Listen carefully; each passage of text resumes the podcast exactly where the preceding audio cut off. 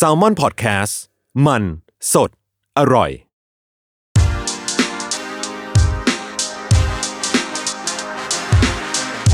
c i n e f y Podcast ทุกประเด็นภาพยนตร์กับคนรักหนัง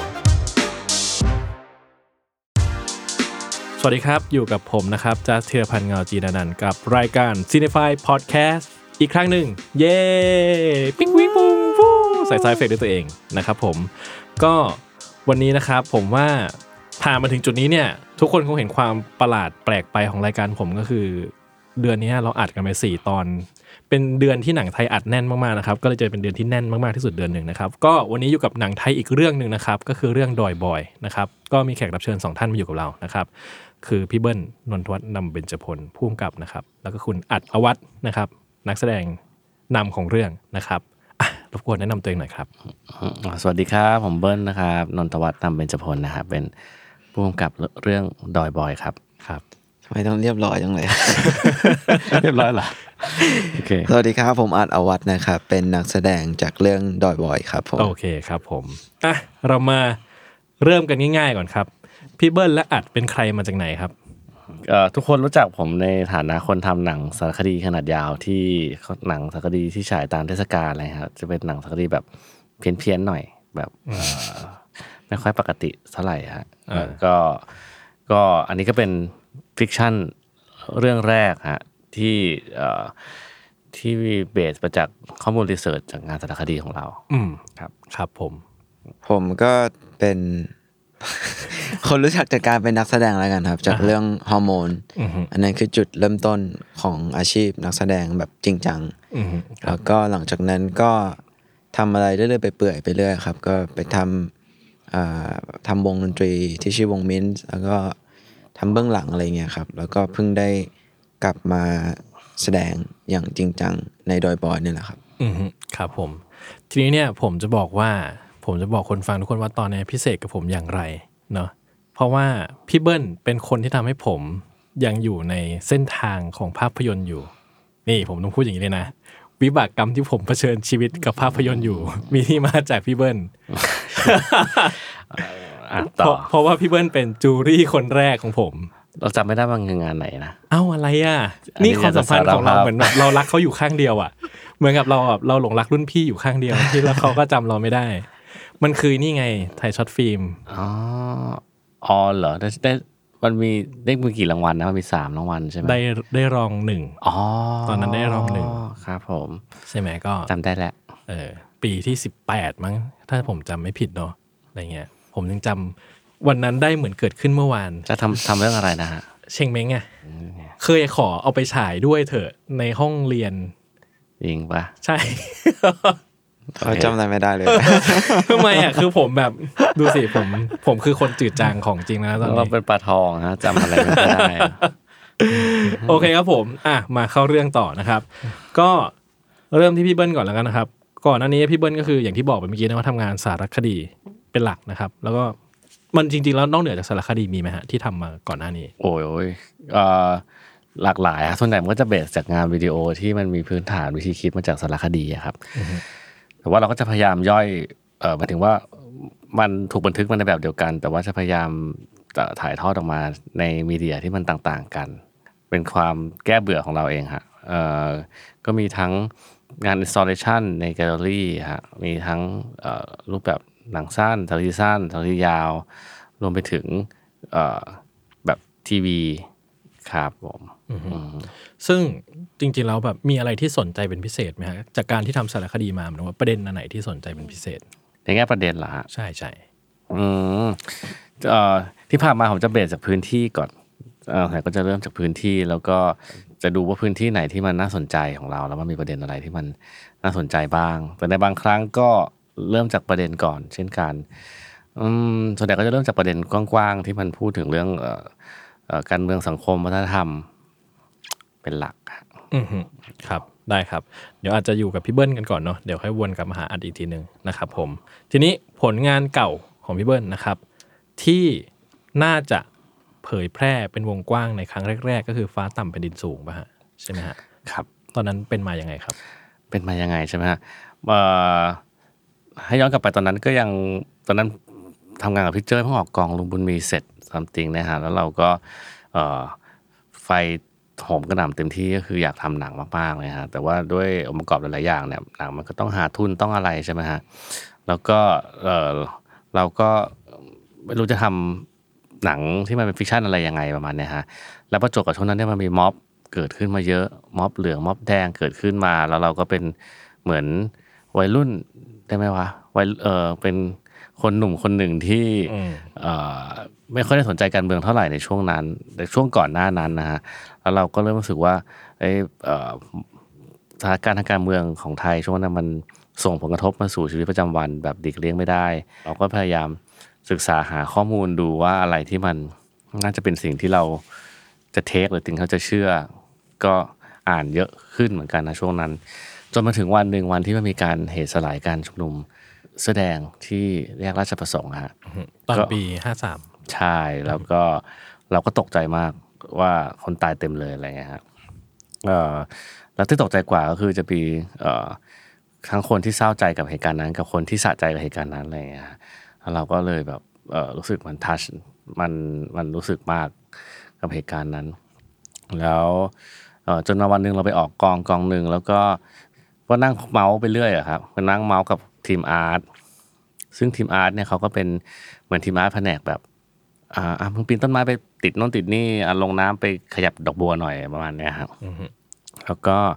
เออก็คุยกับเขาปรากฏว่าเขาเป็นเขาเพิ่งปลดประจำการมา เป็นทหารมาสองปี ปีแรกเขาถูกส่งไปเอ่อสามชายแดนจังหวัดสามจังหวัดชายแดนภาคใต้ แล้วก็ปีต่อมาเขาถูกส่งไปสลายการชุมนุมเสื้อแดง แล้วก็ พอประจำการมาแล้วก็มาออกกองนี่ฮะแล้วเราก็เออคุยกับเขาคุยไปเรื่อยๆแล้วเราสึกตื่นเต้นมากตื่นตาตื่นใจมาก เพราะว่าเขา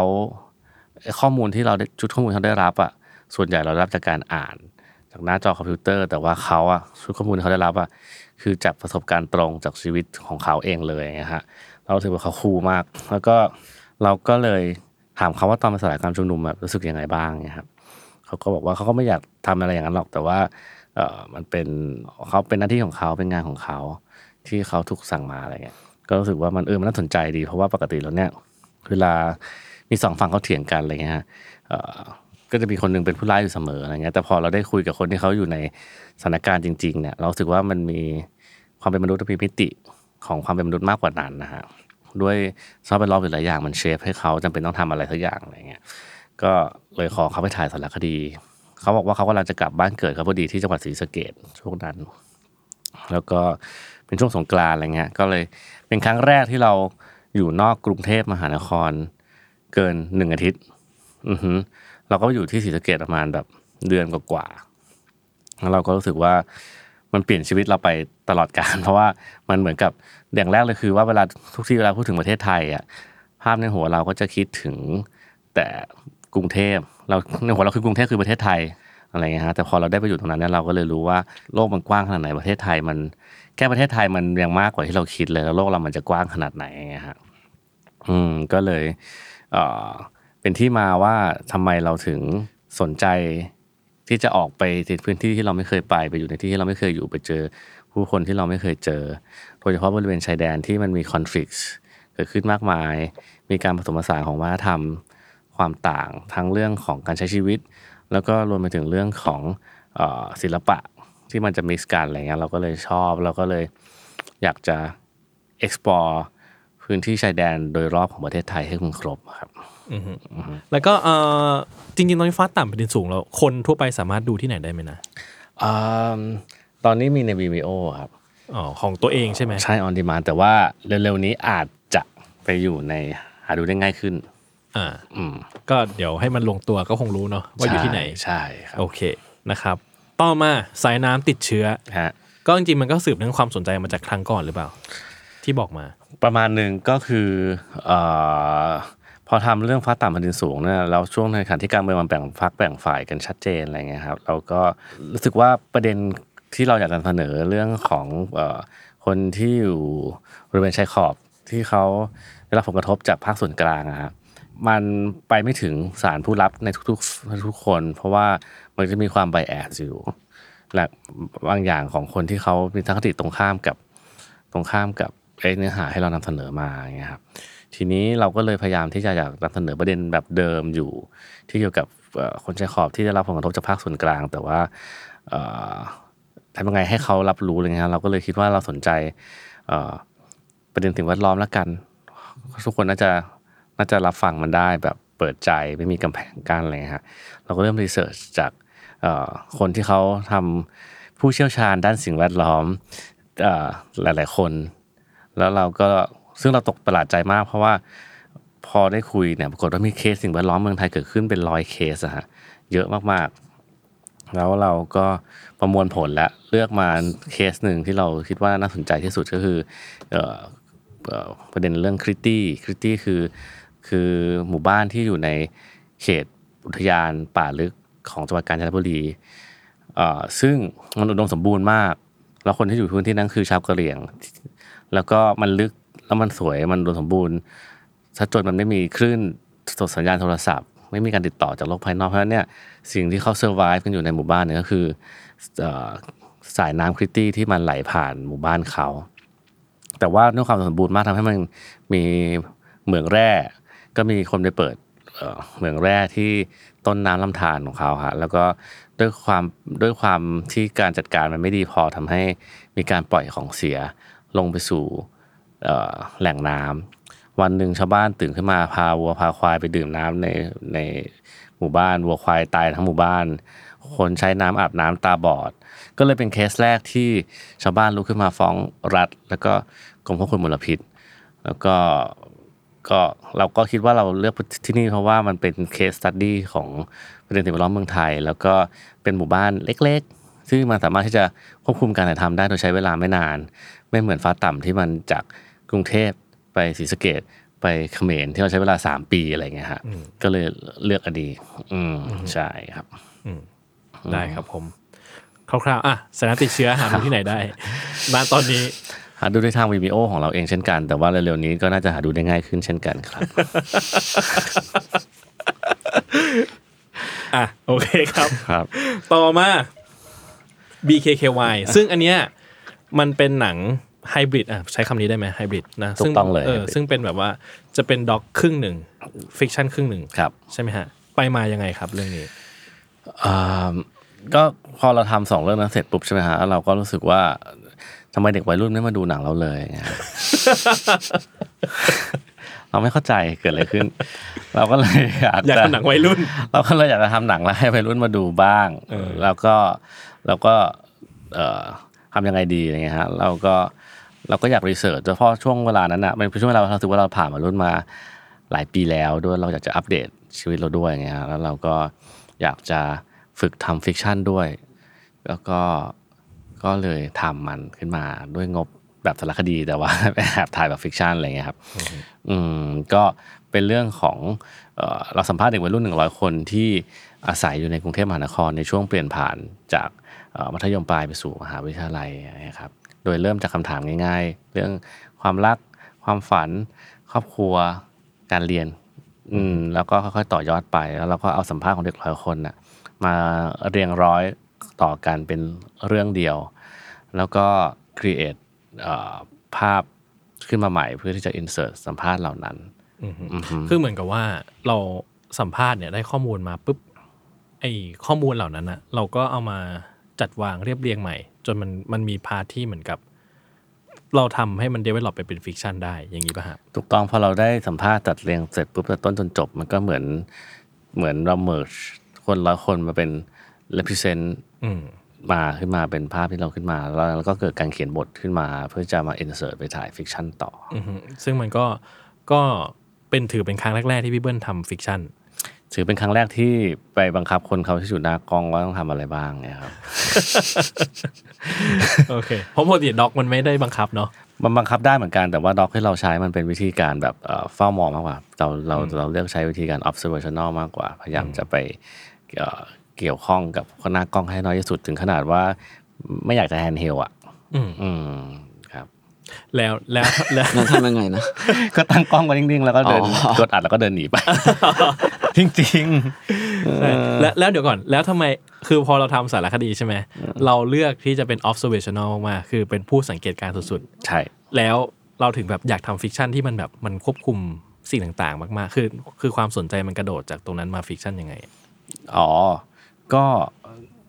เอ่อนี่พูดถึงดอยบอยใช่ไหมหรือว่าหมายถึง BKKY หมายถึงตัวเองกับความสนใจของตัวเองเลยอะมันเริ่มจากว่าเราทุกครั้งเวลาเราทำงานอะไรใหม่อะฮะเราจะพยายามทำสิ่งที่เราไม่เคยทำจะพยายามพาตัวเองไปสู่พื้นที่ที่ไม่เคยอยู่มากกว่าเออแล้วก็ BKKY ก็เช่นกันเราเลือกวิธีการแบบ doc ที่เราพยายามหลีกเลี่ยงมาโดยตลอด เช่น การใช้สัมภาษณ์ ในหนัง เพราะเราถือว่าการสัมภาษณ์เนี่ยมันก็คือการไปมันไม่ observational แล้วมันคือการมันมีเราเข้าไปอยู่ในนั้นแหละอะไรอย่างเงี้ยอืมหรือการไปกำกับคนหน้ากล้องซึ่ง BKKY เราใช้วิธีการที่เราไม่เคยใช้เลยกับกับสองเรื่องแรกเข้ามาทำใช่ครับอืมอืมอืมโอเคครับอะเรื่องทิ้งท้ายของ part นี้คือ ดินไร้แดนฮะอันนี้ไปมาอย่างไงครับก็เสร็จวีเควาเสร็จปุ๊บเราก็อยากให้วัยรุ่นมาดูใช่ไหมฮะสุดท้ายคนที่ดูก็ไม่ใช่วัยรุ่นอยู่ดี แล้วใครมาดูอะก็คนทั่วไป คนแบบว่าที่เขาสนใจประเด็นสังสังคมอะไรสักอย่างวัยรุ่นก็ไม่ดูอยู่ดี อืมทีนี้ เราก็เราก็เริ่มคิดถึงบรรยากาศการทำงานแบบเดิมๆเริ่มคิดถึงชายแดนในเรื่องของพื้นที่ ซึ่งมีควาจริงมันก็จะเป็นชายแดนนะจะเป็นชายแดนของความเป็นมนุษย์นะฮะเราก็คิดถึงชายแดนในเรื่องของพื้นที่ แล้วเราก็คิดว่าเรื่องนี้เราจะทำสารคดีแบบที่เราไม่จะพยายาม one stop service แล้วก็ก็คือทำคนคนเดียวทั้งหมดทุก process แล้วก็พยายามจะไม่กำหนดว่าต้องเสร็จเมื่อไหร่ทำไปเรื่อยๆ จนกว่าเราสึกว่ามันจะพอแล้วอะไรเงี้ยครับ แล้วเราก็คิดว่าเราไม่เคยไปสำรวจชายแดนภาคเหนือมาก่อนเลย ก็เลยเริ่มสำรวจชายแดนภาคเหนือ โดยการเริ่มจากที่จังหวัดเชียงใหม่ก่อนครับ แต่ว่าสิ่งหนึ่งที่เป็นแรงบันดาลใจให้ทำดอยบอยก็คือตอนเราไปสัมภาษณ์ คือทุกๆเรื่องเราจะเริ่มจากการสัมภาษณ์เป็น casting มาในตัวว่าใครน่าสนใจอย่างเงี้ยใช่อันนี้ผม pause ก่อนเดี๋ยวจะมี part ดอยบอยที่จะวนกลับมาตรงนี้ได้ แต่เดี๋ยวจะถามว่าที่เนี้ยคือผมก็สงสัยคือจริงผมคิดว่าสิ่งหนึ่งของการทำสารคดีอะที่มันน่าจะสำคัญมากๆคือการเข้าถึง access subject ถูกหรือพื้นที่บางอย่างใช่ที่มันแบบมันมันพิเศษและน่าสนใจอะไรเงี้ย ซึ่งผมก็คิดว่าเออในเคสเนี้ยอย่างอย่างอย่างตอนดินไร้แดนอะถ้าพี่เบิ้ลไม่ได้ access เนี้ยหนังเรื่องนี้ก็น่าจะไม่เกิดขึ้นเลยไหมก็อาจจะเกิดเป็นแบบอื่นแทนอืมฮึ ก็ก็เพราะมันมีความสนใจอยู่ ก็อาจจะเป็นวิธีการอื่นที่เราจะไปเจอถูกต้องพื้นที่และ subject แบบอื่นใช่เนอะตอนนั้นที่บอกว่าต้องใช้เวลาอยู่ 3 ปีไปไปกลับกรุงเทพเชียงใหม่อะไรเงี้ยเชียงรายเชียงรายครับใช้เงินจากไหน มันคือหนังเรื่องนี้ได้ได้เงินทุนหรืออะไรจากไหนไหม ได้จาก investor ท่านหนึ่งก้อนหนึ่งที่ไม่เยอะมากที่เขาสนับสนุนหนังเราอยู่เป็นประจอืมำใช่ แล้วเขาก็ให้ออกชื่อบ้างไม่ออกชื่อบ้างในหลายอืมหลายครั้งใช่ครับกับ ได้ทุนจากเกาหลีอีกแล้ว อืมด้วยอืมที่ DMZ อืมอ๋อเพราะประเด็นมันน่าจะ match กับของ DMZ เลยปะใช่แล้วก็อ๋อได้แล้วก็ได้จากส่วนมนุษย์วิทยาสิรินทรอ่าอืมโอ้เพราะว่ามันก็แมทช์กันนะหมายว่ามันก็เป็นใช่เรื่องมนุษยวิทยา DMC DMC ก็จะโฟกัสของเกาหลีเนาะมันจะใช่โฟกัสเรื่องพื้นที่ใช่อะไรอย่างเงี้ยเนาะพื้นที่ของชายควาแดมนขัดแย้งใช่ชายแดนอะไรอย่างเงี้ยเนาะใช่เออมันก็แมทช์กันพอดีอะไรเงี้ยซึ่งมันก็พอที่จะทำให้โปรเจกต์มันรันไปได้ ใช่อืมก็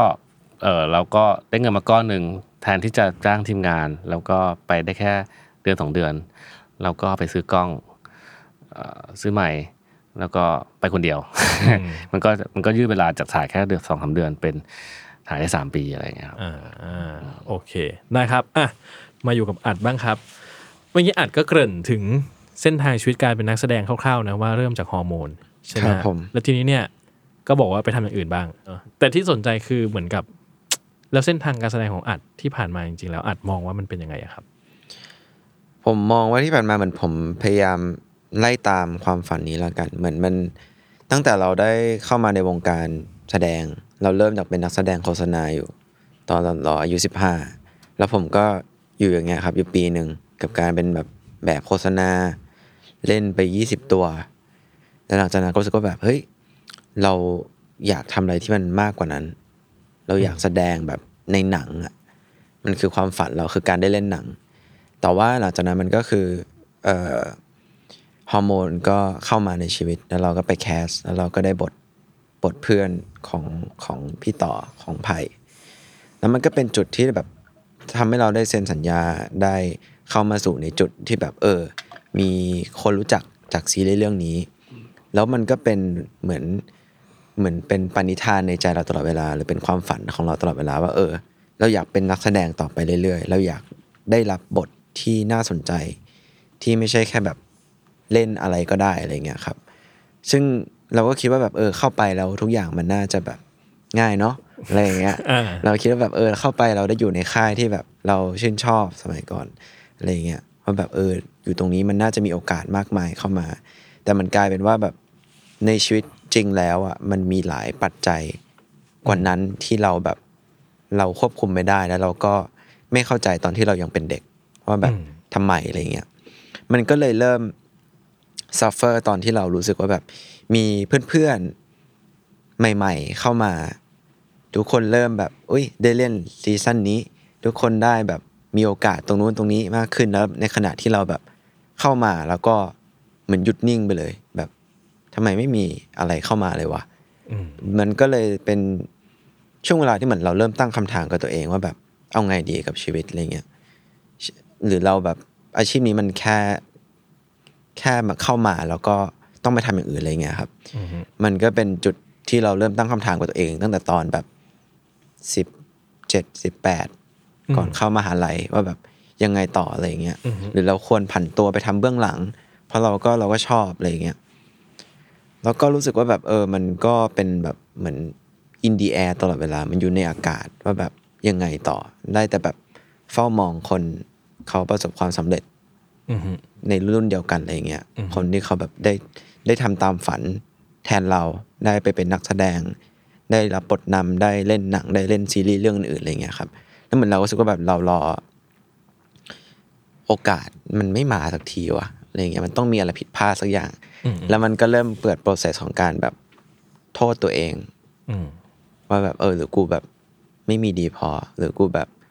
ไม่เหมาะสมด้วยแบบรูปลักษณ์ด้วยการที่กูแบบเป็นคนไม่ได้ตัวสูงมันไม่เหมาะกับบทพระเอกอะไรเงี้ยหรือแบบอะไรก็ตามแต่ที่มันเป็น standard หรือมันเป็น norm ที่มันเกิดขึ้นอยู่ มันก็เลยทำให้ผมเริ่ม realize ว่าแบบโอเค มันอาจจะไม่ใช่เส้นทางของเรา ผมก็เลยเริ่มเบนเข็มไปทำอย่างอื่น เพราะว่าก็ต้องทำมาหาเลี้ยงชีพ ไม่ต่างจากคนอื่นอะไรเงี้ยอ่าฮะคือมันก็เลยกลายเป็นว่าแบบโอเคนะตอนนั้นเราคิดว่าแบบเราทำอะไรได้บ้าง ก็เลยคิดว่าแบบโอเค เคยอยากเป็นนักร้องตอนเด็ก ๆ ก็คิดว่าแบบงั้นในเมื่อโอกาสมันไม่มาก็ออกไปสร้างมาละกัน ถ้าแบบเส้นทางแสดงตอนนี้มันไม่มันไม่มีพื้นที่สำหรับเรา เราก็ออกไปสร้างโอกาสให้ตัวเองในการทำอย่างอื่น ก็เลยไปทำวง แล้วก็ช่วงนั้นก็ไปฝึกงานทำเบื้องหลังครับ เพราะตอนนั้นก็คิดว่าเราก็อยากเป็นพ่วงกับด้วยเหมือนกันอะไรเงี้ยมันก็เลยแบบไปทำอย่างอื่น เราก็รู้สึกว่าแบบเส้นทางการแสดงมันคงแบบ มันเหมือนมันมันมันเจ็บแล้วมันก็แบบโอเค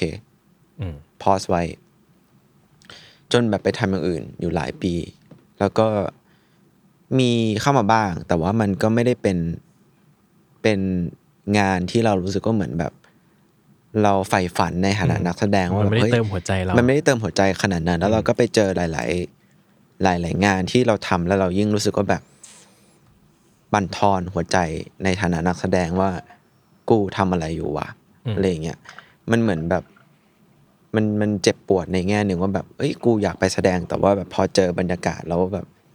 นี่กูทำอะไรอยู่วะมันแบบมันรู้สึก เหมือนบั่นทอน passion ตัวเองลงไปอีกอะไรเงี้ยครับจนถึงจุดหนึ่งเรารู้สึกว่าแบบ หรือมันไม่ใช่สำหรับของเราจริง ๆวะอะไรเงี้ยเราก็ลองให้เวลาให้โอกาสตัวเองละอะไรเงี้ยครับ จนจนนั่นแหละสุดท้ายผมก็ไปทำอย่างอื่น ก็อยู่กับอย่างอื่นมาแบบอืมหลายปีมากซึ่งถือว่าถอดใจจากเส้นทางนี้เลยไหมๆถอดครับอ่าคือก่อนดอยปอติดต่อมา ผมเพิ่งตัดสินใจเลยว่าแบบ ผมถอดใจแล้วอ่า ผมว่าผมจะไปเริ่มชีวิตด้านอื่นใหม่ เพราะผมรู้สึกว่าแบบ ผมก็เริ่ม ผมก็เริ่มรู้สึกว่าผมอยากมีความมั่นคงในชีวิต ไม่อยากแบบอยู่แบบลอยๆ แบบคาดหวังแล้วก็ผิดหวัง แล้วก็โดนปฏิเสธ แล้วก็อะไรอย่างเงี้ยมันมันเหมือนเจ็บปวดจนมันมันมันมันเหนื่อยแล้วอะอืมฮึคือคนอาจจะบอกว่าแบบอายุเท่านี้เองอะไรอย่างเงี้ยแต่สำหรับผมผมผ่านมาในวงการไอความเจ็บปวดเนี่ยผมอยู่กับมันมาสิบเอ็ดสิบสองปีแล้วอะอื มมันก็ไม่ใช่ในน้อยๆแล้วเราก็รู้สึกว่าแบบคนอาจจะมองว่าเราอายุเท่านี้ แต่ว่าสำหรับผมผมรู้สึกว่าแบบผมแก่ไปกว่านั้นมากแล้วอะแล้วผมแบบมองตัวเองไปไกลแล้วว่าแบบโอเค ถึงเวลาที่จะต้องตั้งคำถามตั้งตั้งจุดหมายใหม่เซตเท d ดาวแล้วก็ดูทุกอย่างเบสจากความเป็นจริงมากขึ้นอะไรเงี้ยมันเลยทำให้เราคิดตรงนี้มากขึ้น แล้วก็ ตอนนั้นผมก็คิดอยู่ว่าแบบ โอเค พอแล้วมันมันคงไม่ใช่ที่ของเราสำหรับการเป็นนักแสดง ที่นี่อะไรเงี้ยจบเราอาจจะไปเริ่มใหม่ตอนนั้นก็คิดว่าจะไปเรียนต่อ แล้วก็จะหาลู่ทางในการแบบทำอะไรก็ได้อย่างอื่นไปเลยอะไรเงี้ยครับอืมมันก็มีความคิดนี้เกิดขึ้นแล้วก็ แล้วก็คิดจริง ๆ นะแต่คิดว่ามันคงหมดหมดแล้วอะไรเงี้ยอืมอืมทีนี้ผมผมขอแชร์แล้วกัน ผมไม่รู้ว่าผมจะบอกว่าเข้าใจอัดได้ไหมนะคือผมรู้สึกว่าผมก็มีความผมแชร์ความรู้สึกบางอย่างแบบนี้อยู่ แล้วผมเชื่อว่า คนที่อยู่บนเส้นทางอะภาพยนตร์ หรืออะไรก็ตามอะไรเงี้ยเนาะที่เดินบนเส้นทางแห่งความฝันนี้อะมันจะมีความเจ็บปวดแบบนี้แหละ ซึ่งที่สุดแล้วมันจะ self-doubt อะว่าเราดีไม่พอหรอใช่ครับเราถึงไม่ได้คือผมว่าที่ที่อัดบอกว่าเอ้ยสิบกว่าปีแล้วอะผมว่ามันอาจจะไม่ไม่รู้สึกแบบนี้ ถ้าเกิดว่าเราพบว่าเรามี progress ในชีวิตที่มัน มีขั้นมีตอนไปเรื่อยๆอะแต่ว่าพอแบบว่าเรารู้สึกว่ามันไม่ไปไหนใช่ไหมใช่ครับมันก็รู้สึกแบบโหแม่ง มันชีวิตกลับไม่ไปมาไหนโทษเลยตัวเองอะใช่มันเนอะกลับมาเพิ่งมันอันเนี้ยเป็นอะไรที่ผมว่าแบบมันมันเจ็บปวดทั้งแบบ อืมทางใจทางความรู้สึกโดยที่แบบบางทีเราไม่รู้ตัวแล้วมันมันมันฝังเข้าไปลึกมากจนแบบถอนไม่ออกอะช่วยไม่ได้เนาะแล้วมันช่วยไม่ได้จริงใช่ๆเพราะครับแบบว่า เพราะเราไม่รู้เหตุผลอื่น ใช่โอเค อยากให้กำลังใจทุกคนนะครับ ใช่ครับ ก็คือแล้วยิ่งเราเป็นคนแบบเราเป็นคนแบบ ambitious มากๆ กับสิ่งอืมที่เราทำหรือความฝันหรือโปรเจกต์หนึ่งที่แบบ เราอยากจะทำอะผมเป็นคนแบบเกินร้อยอะถ้าเราเลือกแล้วว่าเราอยากจะทำอะแล้วพอมันผิดหวังทีนึง คือมันพังอะโลกมันพังทลาย แล้วแบบตลอดสิบเอ็ดปีสิบสองปีนี้มันคือแบบมันพังแล้วไม่รู้กี่รอบจนแบบ ผมรู้สึกว่าผมบอบช้ำจนแบบอืมเหมือนคนตายไปแล้วอืมอืมอืมแล้วแบบ เออ จนแบบจนมาแบบดอยบอยติดต่อมา แล้วมันก็เหมือนมัน ผมรู้สึกว่ามันเป็นความรู้สึกของการเกิดใหม่อืมอืม จริง ๆ อะไรเงี้ยได้อะเดี๋ยวจะเข้าส่วนนี้ทีหลัง จบ introduction ครับ ใช้เวลาไปน่าจะประมาณเกือบเกือบชั่วโมงนะตามมาตรฐานรายการ รายการผมมาตรฐานคือ introduction หนึ่งชั่วโมงโอเคอะอะดอยบอยครับ ทีนี้เนี่ยเมื่อกี้ที่วันพูดถึงดินไรแดนเนาะที่เหมือนกับว่าไปก็คือตอนถ่ายดินไรแดนอะก็จะเก็บนู่นเก็บนี่เก็บข้อมูลเก็บอะไรมานะครับอะไรละกันผมถามว่าอะไรที่มันได้จากดินไรแดนที่ต่อยอดมาเป็นดอยบอยได้อะ อืมโอเค เราก็ช่วงจริง ๆ ช่วงสัมภาษณ์ที่เราจะเลือกแสดงเอ้ยเลือกเลือกตัวละครหลักของดินและแดนนะฮะเราก็สัมภาษณ์เเอ่อทหารหนุ่มชาวไทยใหญ่ที่อยู่บริเวณนั้นนะฮะหลายคนเลยเยอะมาก แล้วก็ที่น่าสนใจคือเราเพิ่งทำ BKY มาด้วยชุดคำถามแบบคล้ายๆ กันยกตัวอย่างเช่นคุณมีฝันอยากเป็นอะไร อยากทำอะไร อยากไปฝันยังไงอย่างเงี้ยฮะ ซึ่งถ้าถามเด็กที่กรุงเทพแบบเรื่อง BKY เนี่ยเขาก็หนูอยากเป็นคนทำพอดแคสต์ค่ะ หนูอยากเป็นผู้กำกับค่ะ หนูอยากเป็นนั่นเป็นนั่นเป็นนี่ครับอะไรเงี้ยครับ ซึ่งเขาก็มีฝันเหมือนกันกับทุกคน บางคนมีร่างมาหลากหลายจนสับสนไปเลยด้วยซ้ำว่าจะฉันจะเป็นอะไรดีอย่างเงี้ยแต่พอเราไปถามทหารวัยรุ่นชาวไทยใหญ่อย่างเงี้ยครับเขาก็แล้วก็เกิดการ dead air ขึ้นมาโดยไม่รู้ตัวเขาก็ dead air ขึ้นมาแล้วเขาก็มีประโยคหนึ่งที่เราเอาไปใช้ในดอยบอยด้วยว่า เออมนุษย์เราเนี่ยมันฝันกันได้ด้วยเหรออือฮึคนเรา มันฝันกันได้ด้วยเหรอมันชีวิตมันเลือกได้ด้วยเหรอที่จะฝันอะไรเงี้ยครับแล้วเราก็รู้สึกว่าเฮ้ยมันมีลอจิกอย่างนี้อยู่บนโลกด้วยว่ะเราแบบตื่นตาตื่นใจมาก เรารู้สึกรู้สึกมากกับกับกับคำคำตอบของเขาไงฮะก็คุยไปคุยมาแล้วเขาบอกว่าอะถ้าอย่างนั้นเนี่ยสิ่งเดียวที่พอจะฝันได้ก็คือ อยากที่จะเอ่อเข้ามาอยู่ที่เมืองไทย อยากมาอยู่ที่เชียงใหม่ เพื่อที่จะมีชีวิต แบบปกติทั่วไป แล้วก็เพื่อที่จะเลือกที่จะได้ฝันในแบบที่ตัวเองอยากฝันอะไรเงี้ยก็เลยเป็นเราก็เลยไปที่เชียงใหม่ดังนั้น แล้วก็ระหว่างเราที่เราถ่ายที่ที่ดีไลท์ดาไปเรื่อยๆ เนี่ย เราก็กลับไปเชียงใหม่ไปรีเสิร์ชต่อนิดนึงแล้วก็ไปโฟกัสที่คนไทยใหญ่ที่อยู่ที่เชียงใหม่ ซึ่งก็แพลนว่าจะอยู่ในดินแดนด้วยแหละ แล้วเราก็สัมภาษณ์ไปเรื่อยอีกล้วหาข้อมูลไปเรื่อยตามสไตล์เราเนี่ยจนเรา Amazing อีกแล้ว ว่าคนไทยใหญ่ที่ในรุ่นไทยใหญ่ที่เคยเป็นทหารมาก่อนที่หนีมาอยู่ที่เชียงใหม่อย่างเงี้ยหนึ่งในอาชีพยอดนิยมก็คือการทำงานในบาร์เกย์แล้วก็ทำงานในร้านนวดเกย์อย่างเงี้ยครับ ซึ่งเขาก็มีแฟนกันเป็นผู้หญิงบางคนมีลูกบางคนมีเมียอย่างเงี้ยฮะหลายหลายคนมีลูกหลายคนมีเมียแล้วก็มีแฟนกันแล้วก็สเตรสอะไรเงี้ยฮะแล้วเราก็เลยรู้สึก ว่าอ้าวแล้วมึงเออเป็นสเตรทอย่างเงี้ยฮะแล้วการต้องมีเซ็กกับผู้ชายเงี้ยรู้สึกยังไงบ้างนะฮะเขาก็บอกว่าแรกๆมันก็แปลกๆอะพี่ แต่ว่าทำๆไป มันก็ชินนะพี่แล้วก็เป็นอาหลอกที่เอาไปใช้ในดอยบ่อยแรกมันก็แปลกๆอะพี่แต่พอทำไปเรื่อยๆมันก็ชินอะซึ่งอาจเป็นคนพูดในหนังอันนี้อยู่ในหนังใช่ต้องอยู่ในหนังใช่ใช่ใช่ก็เราก็ เออแล้วก็มีถามต่อว่าเขาเขาก็ทรีตมันเหมือนเป็นงานปกติทั่วๆไปไงครับ ซึ่งเพราะว่างานนี้เป็นงานที่ทำให้เขามีรายได้ที่สามารถใช้ชีวิตได้แบบ normal ผู้คนปกติในสังคมไทย แล้วก็มอบมาซึ่งโอกาสหลายๆอย่างในชีวิตเขาเขาก็เขาก็บอกว่าก็ทรีตเหมือนกับเหมือนคนทำงานออฟฟิศหรือคนทำงานอะไรที่ใช่ว่าคุณจะได้ชอบจะชอบงานของคุณขนาดนั้นหรอกก็อาจจะเบื่องานคุณแล้วแต่ว่ามันก็ทำให้คุณใช้ชีวิตอยู่ได้อย่างครับ เราก็บันดาลใจมากเราอยากถ่ายมาประกอบกับดีไลแดนมาก แต่บังเอิญมันเป็นข้อจำกัดของความเป็นสารคดีนิดนึงว่ามัน too sensitive ไปที่มันจะอยู่ในฟอร์แมตแบบสารคดี เพราะว่ามันต้องเห็นหน้าเขาในเรื่องราวพวกนี้ บัตรเบิกก็ใช่ว่าจะมีอาชีพก็ใช่ว่าจะปกติในสำหรับเราแล้วมันก็ปกติ แต่ว่าแต่สำหรับคนทั่วไปหรือตัวเขาเองเขาพร้อมที่จะ ปิดเผยหรือรับรู้เรื่องราวขนาดอะไรอย่างนี้ในวงกว้างนั้นไหมอะคือถ้าจะว่าไปคือเหมือนกับ มันก็เป็นมุมที่ไม่ใช่มุมสว่างที่ใครๆพร้อมจะพูด พร้อมจะเห็นอืมถูกเห็นใช่มันก็เป็นมุมนั้นอยู่ใช่ไหมฮะใช่เราก็เลยตัดสินใจว่า โอเค เราถ้าเราก็เลยเอาข้อมูลตรงนั้นให้เราทำเชียงใหม่เนี่ยเอ่อแบ่งสปริตเป็น2โปรเจกต์โปรเจกต์หนึ่งก็คือดินไรแดนที่เราทรีมันเป็นไลท์วิงของคนที่เขายอมรับ กับเอ่อสภาพแวดล้อมในแบบของการเป็นทหาร กับอีกแบบหนึ่งคือ คนที่ไม่อยากมีอยากไม่อยากเป็นทหารหนีทหารมา แล้วก็มาอยู่ที่เชียงใหม่ เพื่อที่จะมีชีวิตที่ดีขึ้น ก็แบ่งเป็นสองอัน คือดอยบอยกับดินไร้แดนดอยบอยก็จะ living หน่อยๆครับอืมซึ่งก็คือเหมือนกับว่าตั้งแต่ตอนที่ไปเก็บข้อมูลเหล่าเนี้ยมันเจอข้อมูลชุดเนี้ยที่คิดว่าอยาก develop ต่อแน่ๆแหละแล้วก็ตั้งใจตั้งต้นว่าจะพัฒนามาเป็นดอยบอยแต่แรกเลย ถูกต้องเพราะว่าเรารู้สึกว่ามันเป็นประเด็นที่น่าสนใจมากในหนึ่ง character เนี่ยมันสามารถเล่าประเด็นได้มากมายมหาศาลที่น่าสนใจสำหรับเรามากก็คือหนึ่งเรื่อง gender สองเรื่องออชนชั้นเรื่องคลาสสามเรื่องสังคมสี่เรื่องวัฒนธรรมอีก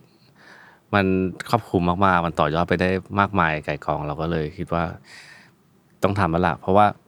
คือหลายครั้งในเวลาเราจะเลือกทำหนังเรื่องอะไรเนี่ย ถ้าเรารู้สึกแบบ นลุกขนพองอะ เคยไหมแบบอื้อคือว่ามันต้องดีแน่ๆเลยอย่างเงี้ยอ่าอืมประเด็นนั้นมัน drive หัวใจเราฮะใช่มันทำให้เราแบบเลือดลมสูบฉีดอ่าใช่ผมผมนึกออกอืมเนอะ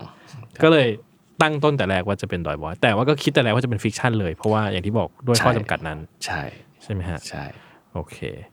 ทีนี้ครับอะเริ่มกันง่าย ๆ ก่อนพล็อตสั้น ๆ ของดอยบอยคืออะไร คือทีนี้ผมว่าจริง ๆ แล้วตัวเรื่องมันเนี่ย เอาผมก็โดนเซ็นสัญญาแล้วเนอะว่าห้ามพูดอะไรบ้างอือฮึก็รู้สึกว่าโอ้จริงๆแล้วมันมีมุมที่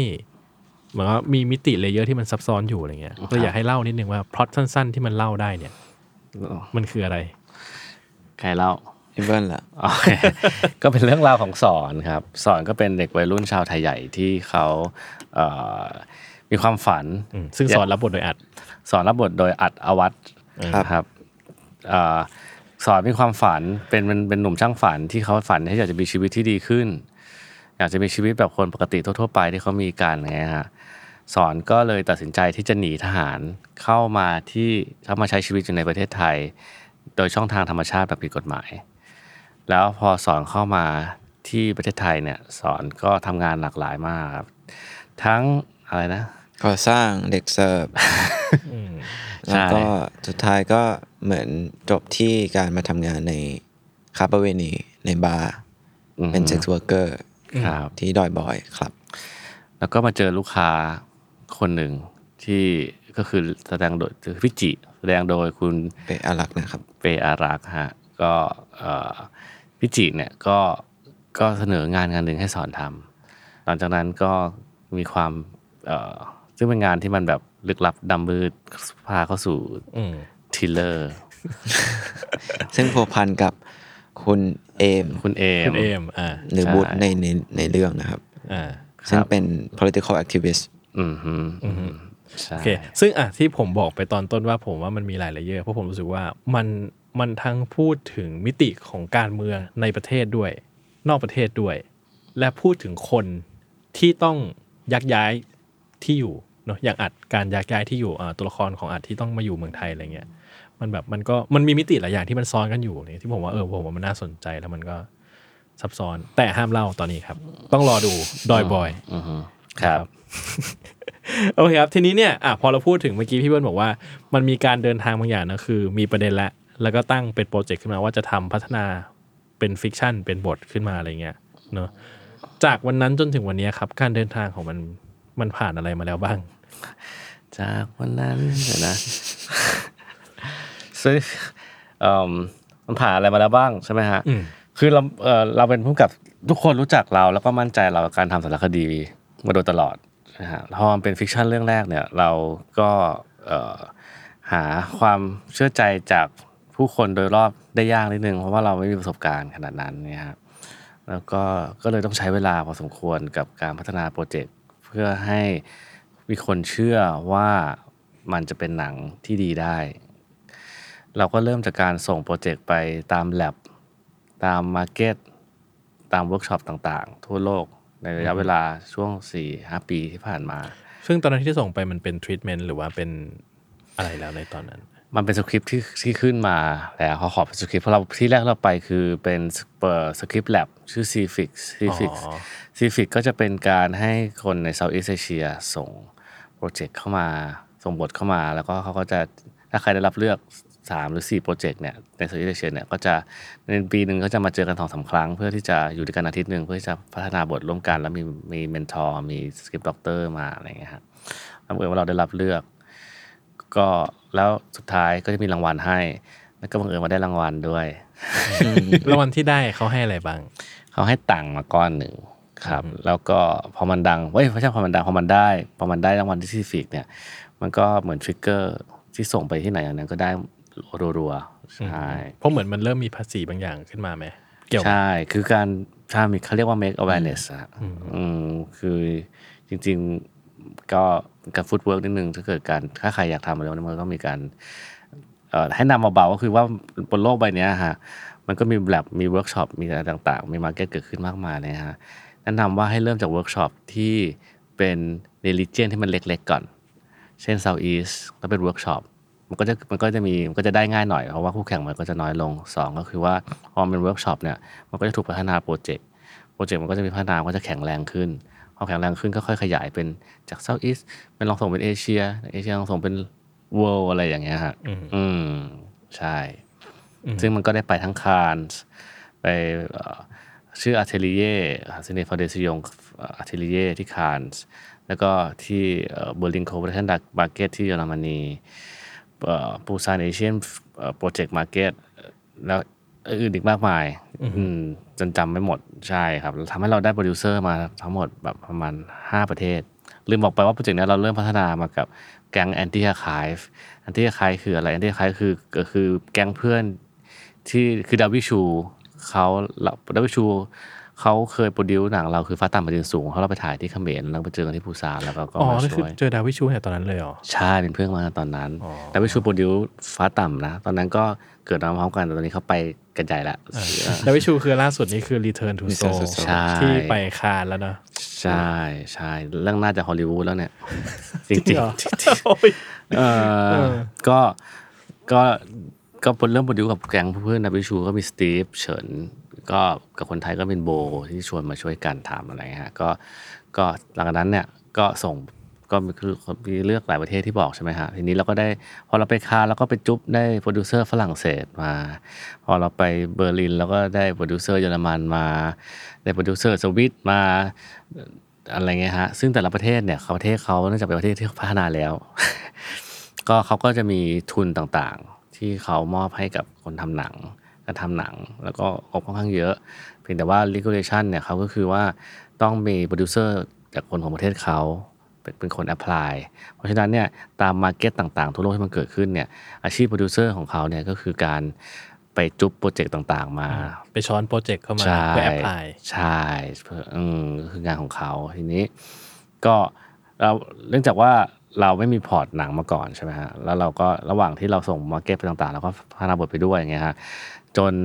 เราก็ส่งให้โปรดิวเซอร์ต่างๆเนี่ยค่อยๆเข้ามา involve ทีละคนแล้วก็คอมเมนต์กันมาคอมเมนต์กันมาหลากหลายมาก จนมาถึงบท draft ที่พอหกห้าปีผ่านไปสี่ถึงห้าปีผ่านไป ก็มาถึง draft ที่ทุกคนคิดว่าเอ้ยมันได้แล้วล่ะ มัน work แล้วล่ะ ก็พร้อมที่จะเริ่มส่งแล้ว แต่ก็ว่าเพื่อที่จะ make sure ร้อยเปอร์เซ็นต์จริงๆ คุณลองหาทุนในประเทศไทยก่อนไหมโอเค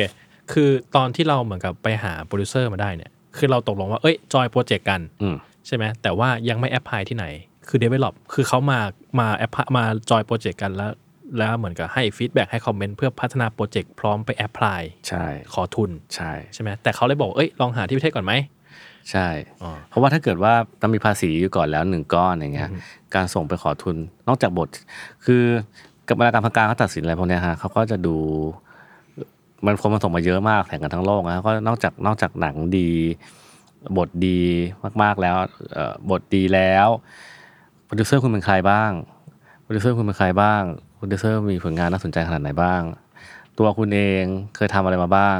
เราไม่มี tick ไอ้นี่นิดหนึ่งใช่ไหม fiction หนังสั้น fiction ก็ไม่มีอะไรเงี้ยเราไม่มี tick ข้อนั้น แล้วทีนี้ถ้าเขาให้ทุนตรงนี้มันจะเกิดขึ้นง่ายหรือยาก ถ้ามันมีทุนสำรองอยู่แล้ว มันก็จะมีเปอร์เซ็นต์สูงว่าโปรเจกต์มันจะเกิดขึ้นได้ง่ายอะไรเงี้ยฮะซึ่งผมเคยได้ยินมาว่าจริง ๆ แล้วเนี่ยทุนในประเทศอะมันควรจะเป็นแหล่งแรกที่เราได้ เพื่อ ไปสปริงต่อที่อื่นว่า เอ้ยเราในประเทศในบ้านเราเองอะเรามีเงินก้อนหนึ่งในมือแล้วนะใช่แล้วเพื่อหาคนอื่นมาจอยขึ้นมันก็จะได้ง่ายขึ้นอะไรเงี้ยถูกเพราะแต่ว่าว่าเดชะบุญเอชอบบุญมันเคยมีงบพวกนั้นอยู่อ่าแล้วมันก็ไปถูกรวมเป็นสื่อสร้างสารรค์อะไรเงี้ยครับแล้วบังเอิญว่าสื่อสร้างสรรค์เนี่ยกฎของเขาเนี่ยมันก็ระบอดไม่สามารถแอพพลายได้เพราะว่ามันไม่เข้ากับแกลบเออความเชื่อของเขาที่เขาจะคัดเลือกอะไรเงี้ยฮะก็ก็เลยไม่รู้จะหาทุนที่ไหนในเมืองไทย ตอนนั้นที่มันเป็นอะไรเงี้ยเราก็เลยอะพอเขาพอเขาบอกว่าอาหารทุนเมืองไทยแล้วก็ใครดีวะอะไรเงี้ยครับแล้วก็แล้วก็เป้อารักษ์เป็นเพื่อนกันมาสิบสิบปีละเป้ก็เฮ้ยพี่เปิ้ลลองมาขอที่เนลมิตดูไหมอืมอะทำไมเป้พี่เป้ถึงแนะนำไปให้ไปขอที่เดนามิดเพราะว่าพี่เป้เพิ่งเล่นโฟคิงอยู่หมาดอ๋อตอนนั้นๆใช่ใช่ใช่แล้วก็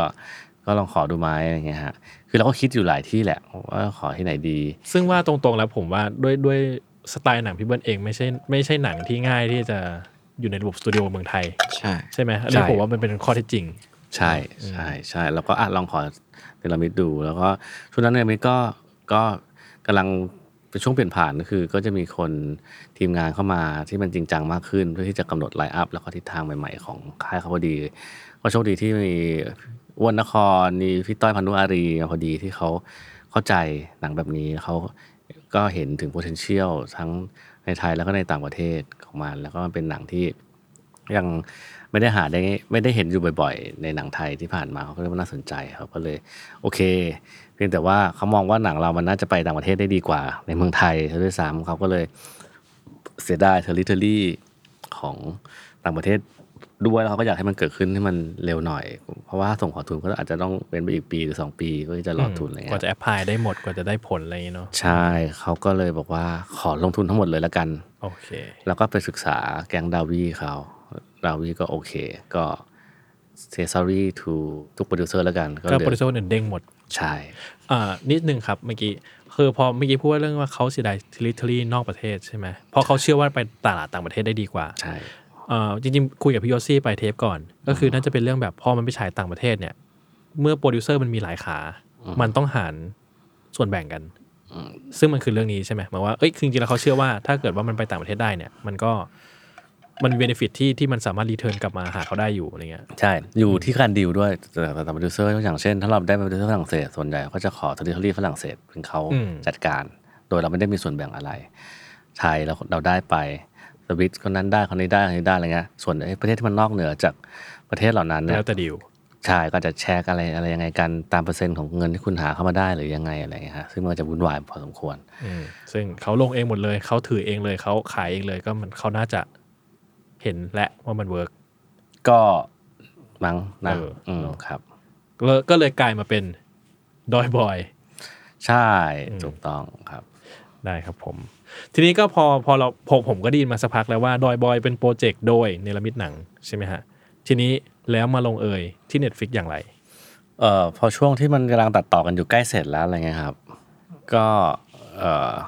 ก็ให้ Netflix ชวน Netflix มาดูกัน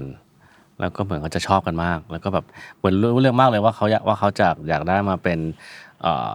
ภาพยนตร์ภาพยนตร์ใน Netflix โดย Netflix อืมอืมครับ ก็ที่ เออเหมือนรู้เร็วมากว่าเขาอยากจะนำไปฉายพร้อมกันกว่า 990 ประเทศทั่วโลกที่ Netflix เท่านั้นอะไรเงี้ยฮะคือก่อนอัดเนี่ย ประโยคนี้เป็นประโยคที่ต้องซ้อมนะครับ ใช่แล้วก็เราก็คุยกันอืมแล้วเราก็คุยกันกับทางทางทางเนรมิตก็ก็คิดยังไงกันอะไรอย่างเงี้ยฮะเอิ่มก็ลองก็ดูดู potential หลายอย่างถ้าเข้าลง ที่เมืองไทยหรืออะไรหลายอย่างประกอบกันแล้วเนี่ยเราก็มองว่า มันเป็นที่พื้นที่ใหม่สำหรับเราด้วยอะสำหรับ Netflix อะก็คือเราอย่างที่เราเคยบอกก่อนอันนี้ว่าเราชอบไปอยู่ในชอบเป็นประสบการณ์ในพื้นที่ที่เราไม่เคยไปมาอยู่ในเจอคนที่เราไม่ค่อยได้เจออะไรเงี้ยฮะ Netflix เองก็เช่นกันหนังเราทุกทีเราฉายเราทำเสร็จปุ๊บ เราก็จะฉายตามเทศกาลหนังอพอกลับเข้ามาฉายเมืองไทยเนี่ยก็จะมีแค่ไม่กี่โรงแล้วก็แป๊บๆแป๊บๆก็ออกแล้วอะไรเงี้ยฮะแล้วก็ ก็ทุกคนก็จะตั้งท่าว่ามันเป็นหนังที่หาดูยากต้องขวนขวายกระวนกระวายที่มันจะได้ดูใช่ไหมฮะทีนี้พอพอเป็น Netflix เนี่ยผมว่ามันน่าสนใจ เพราะเป็นพื้นที่ที่ผมไม่เคยไป คืออคุณสามารถนั่งดูที่ไหนก็ได้บนโลกใบนี้กว่า 190 ประเทศทั่วโลกที่ Netflix เท่านั้นเนี่ย มันเป็นประสบการณ์ใหม่สำหรับเรามาก แล้วเราก็รู้สึกตื่นเต้นกับมันอะไรเงี้ยเราคิดว่ามันก็น่าจะทำให้คนรู้จักเรามากขึ้น แล้วก็เอ่อคนรู้จักหนังมากขึ้น แล้วก็อีกข้อหนึ่งที่เราชอบมากๆเลยก็คือว่าช่วงสี่ห้าปีที่ผ่านมาเราคุกคีกับคนไทยใหญ่เยอะมากเราเคยทำดีได้เราฉายที่โรงภาพยนตร์ที่เมืองไทย คนไทยใหญ่แชร์กันเยอะมากเป็นพันสองพันสามพันคนทุกคนอยากดูเอ่อแต่ว่าเขาไม่เคยมีประสบการณ์การเข้าโรงภาพยนตร์มาก่อนเลย ถึงขนาดว่ามีคลิป how to ดูดินและแดนในโรงภาพยนตร์ที่ทำโดยคนไทยใหญ่เกิดขึ้นนะฮะซึ่งถ้าเทียบกับค่าแรงของเขาประจำวันกับการดูหนังในโรงภาพยนตร์เนี่ย มันเป็นค่าแรงแบบหนึ่งวันของเขาเลยนะแล้วกว่าจะเดินทางกว่าจะอะไรเข้าโรงเข้าไปเนี่ยมันคือเป็นอะไรที่มันแพงมากอืมในความหมายคือที่ผ่านมาหนังพี่เบิ้ลเองมันอยู่ในสถานะที่มันมีคนที่เข้าไม่ถึงมันอยู่ ใช่ใช่ใช่แล้ว Netflix จะทำให้ อ่า แล้วก็ทีนี้เนี่ยย่นให้ เอิ่มเวลาเขาดูหนังกันนะเขาก็ดูผ่านมือถือผ่านสตรีมมิ่งกันทุกๆคนเลยชาวไทยใหญ่อะไรเงี้ยฮะเราก็เลยรู้สึกว่าในความเท่าเทียมอะพอพูดถึงความเท่าเทียมอะ Netflix อะมันมันตามไปสู่ความเท่าเทียมคือทุกคนสามารถดูได้พร้อมกันที่ไหนก็ได้ ผมก็อ่านว่ามองหน้ารุ้นกันนะว่าจะพูดว่า190ประเทศทั่วโลกจะพูดว่าหนึ่งร้อยเก้าสิบประเทศทั่วโลกหรือเปล่าไม่เขาถือว่าถ้าพูดถึงในแง่ของของของความเท่าเทียมอะเราอืมเราว่ามันคือสิ่งนั้นอะไรเงี้ยฮะใช่ครับ อืมซึ่งอะโดยตามหลักการแล้วเหมือนกับว่า โปรเจกต์นี้ไปขายต่างประเทศมาก่อนอือฮึได้ขามารวบปุ๊บ ก็โดนเนรมิตหนังช้อนซื้อไปใช่ทำเสร็จปุ๊บเน็ตฟิกก็มาช้อนซื้อไปอีกทีหนึ่งใช่ไหมโอเคจกบระบวนการวัฏจักรมันเป็นอย่างนั้นถูกก็เลยเป็นดินและแดน เอ้ย เป็นดอยบอยที่เราจะได้เห็นกัน190ประเทศทั่วโลกกว่ากว่า190ประเทศทั่วโลกที่ Netflix เท่านั้นถูกต้อง เราพบพักกันได้แล้วเนี่ยตอนเนี้ยโอเคอะอีกนิดนึงครับ ทีนี้คือ แล้วในปัจจุบันนี้ผมก็คิดว่าเป็นความอยากรู้ส่วนตัวแล้วกันเนาะในปัจจุบันเนี่ย การเมืองและสังคมของไทยใหญ่เป็นยังไงบ้าง แล้วมันอะไรที่เราหยิบมาเป็นปัจจัยสำคัญในการปูเรื่องในการมาเป็นดอยบอย ปัจจุบันเหรอหรือช่วงที่เราทำดี ปัจจุบันคือในไทยไม่รู้เหมือนกันว่ายังไงดีอะในในสภาพความเป็นอยู่ของ คือผมไม่รู้มันมีความเปลี่ยนแปลงขนาดไหน ทางด้านการเมืองหรืออะไรก็ตามของเขาในปัจจุบันอะไรเงี้ยคือมันเพิ่งเปลี่ยนแปลงสัปดาห์นี้เลยอะเพราะว่าเดี๋ยวนี้เลยใช่ไหมใช่ซึ่งก็พยายามอัปเดตข่าวอยู่ ถ้าถ้าถามเดี๋ยวนี้ก็ก็คือก็กองกำลังต่าง ๆ เริ่มลุกฮือขึ้นมาเอ่อต่อสู้กับรัฐบาลทหารพม่ากันอยู่ที่ประเทศพม่าอะไรเงี้ยครับ อืมตอนนี้ก็แบบเริ่มแบบว่าเอ่ออพยพคนไทยกันแล้วนะอารมณ์แบบซีเรียเลยนะอืมอันนี้ผมว่างี้ก่อน เราเริ่มจากจุดแรกกันเลยก่อนนะเพื่อนๆเพราะว่าผมว่าคนอาจจะ ไม่มีแบ็กกราวด์เท่าไหร่ไทยใหญ่คือกลุ่มคนอะไร และความขัดแย้งนั้นคืออะไร ยาวเลยให้เราพูดใช่ไหมอัดเลยได้ ย้อนไปต้องหายใจฮึบหน่อยอืมโอเคประเทศประเทศพม่าเนี่ยเขามีชาติพันธุ์อยู่ประมาณ3 0 0กว่าชาติพันธุ์อืมไทยใหญ่คือชาติพันธุ์ที่เอ่อมีประมาณพื้นที่ แล้วก็มีจำนวนของ คคู่คนเยอะที่สุดในประเทศพม่า ถ้าย้อนไปในอดีตก่อนสมัยสงครามโลกเนี่ย ก็คือว่าไทยใหญ่เขาค่อนข้างจะเป็นเอกราชขึ้นไม่ได้ขึ้นตรงกับประเทศพม่า จนมาถึงช่วงเอ่อสงครามโลกเนี่ยก็ทำให้พม่าถูกรวมรวมเป็นหนึ่ง แล้วพอสงครามโลกมันจบไปเนี่ยเอ่อกลายเป็นว่าไทยใหญ่เข้าไปถูกรวมในประเทศที่ชื่อว่าพม่าด้วย ถ้าผิดไปดังนั้นการผิดไปผมขออภัยนะครับผมก็จำได้บ้างไม่ได้บ้าง แต่น่าจะถูก ทีนี้เอิ่มแล้วเนื่องจากวิชาพันธุ์เยอะมากเอ่อ วันหนึ่งเนี่ยพ่อขององซานซูจีเนี่ยเขาก็ทำสัญญากับทหารพม่าและชาติพันธุ์อื่นๆ ว่าภายใน 10 ปีนี้จะให้เหล่าชาติพันธุ์ปกครองตนเองตามลีเจียนต่างๆของของแต่ละคน แต่แล้ววันหนึ่งพ่อของนางองซานก็ถูกปฏิวัติรัฐประหารแล้วก็ล้มล้มเลิกสัญญานี้ที่ชื่อสนธิสัญญาปางหลงเนี่ย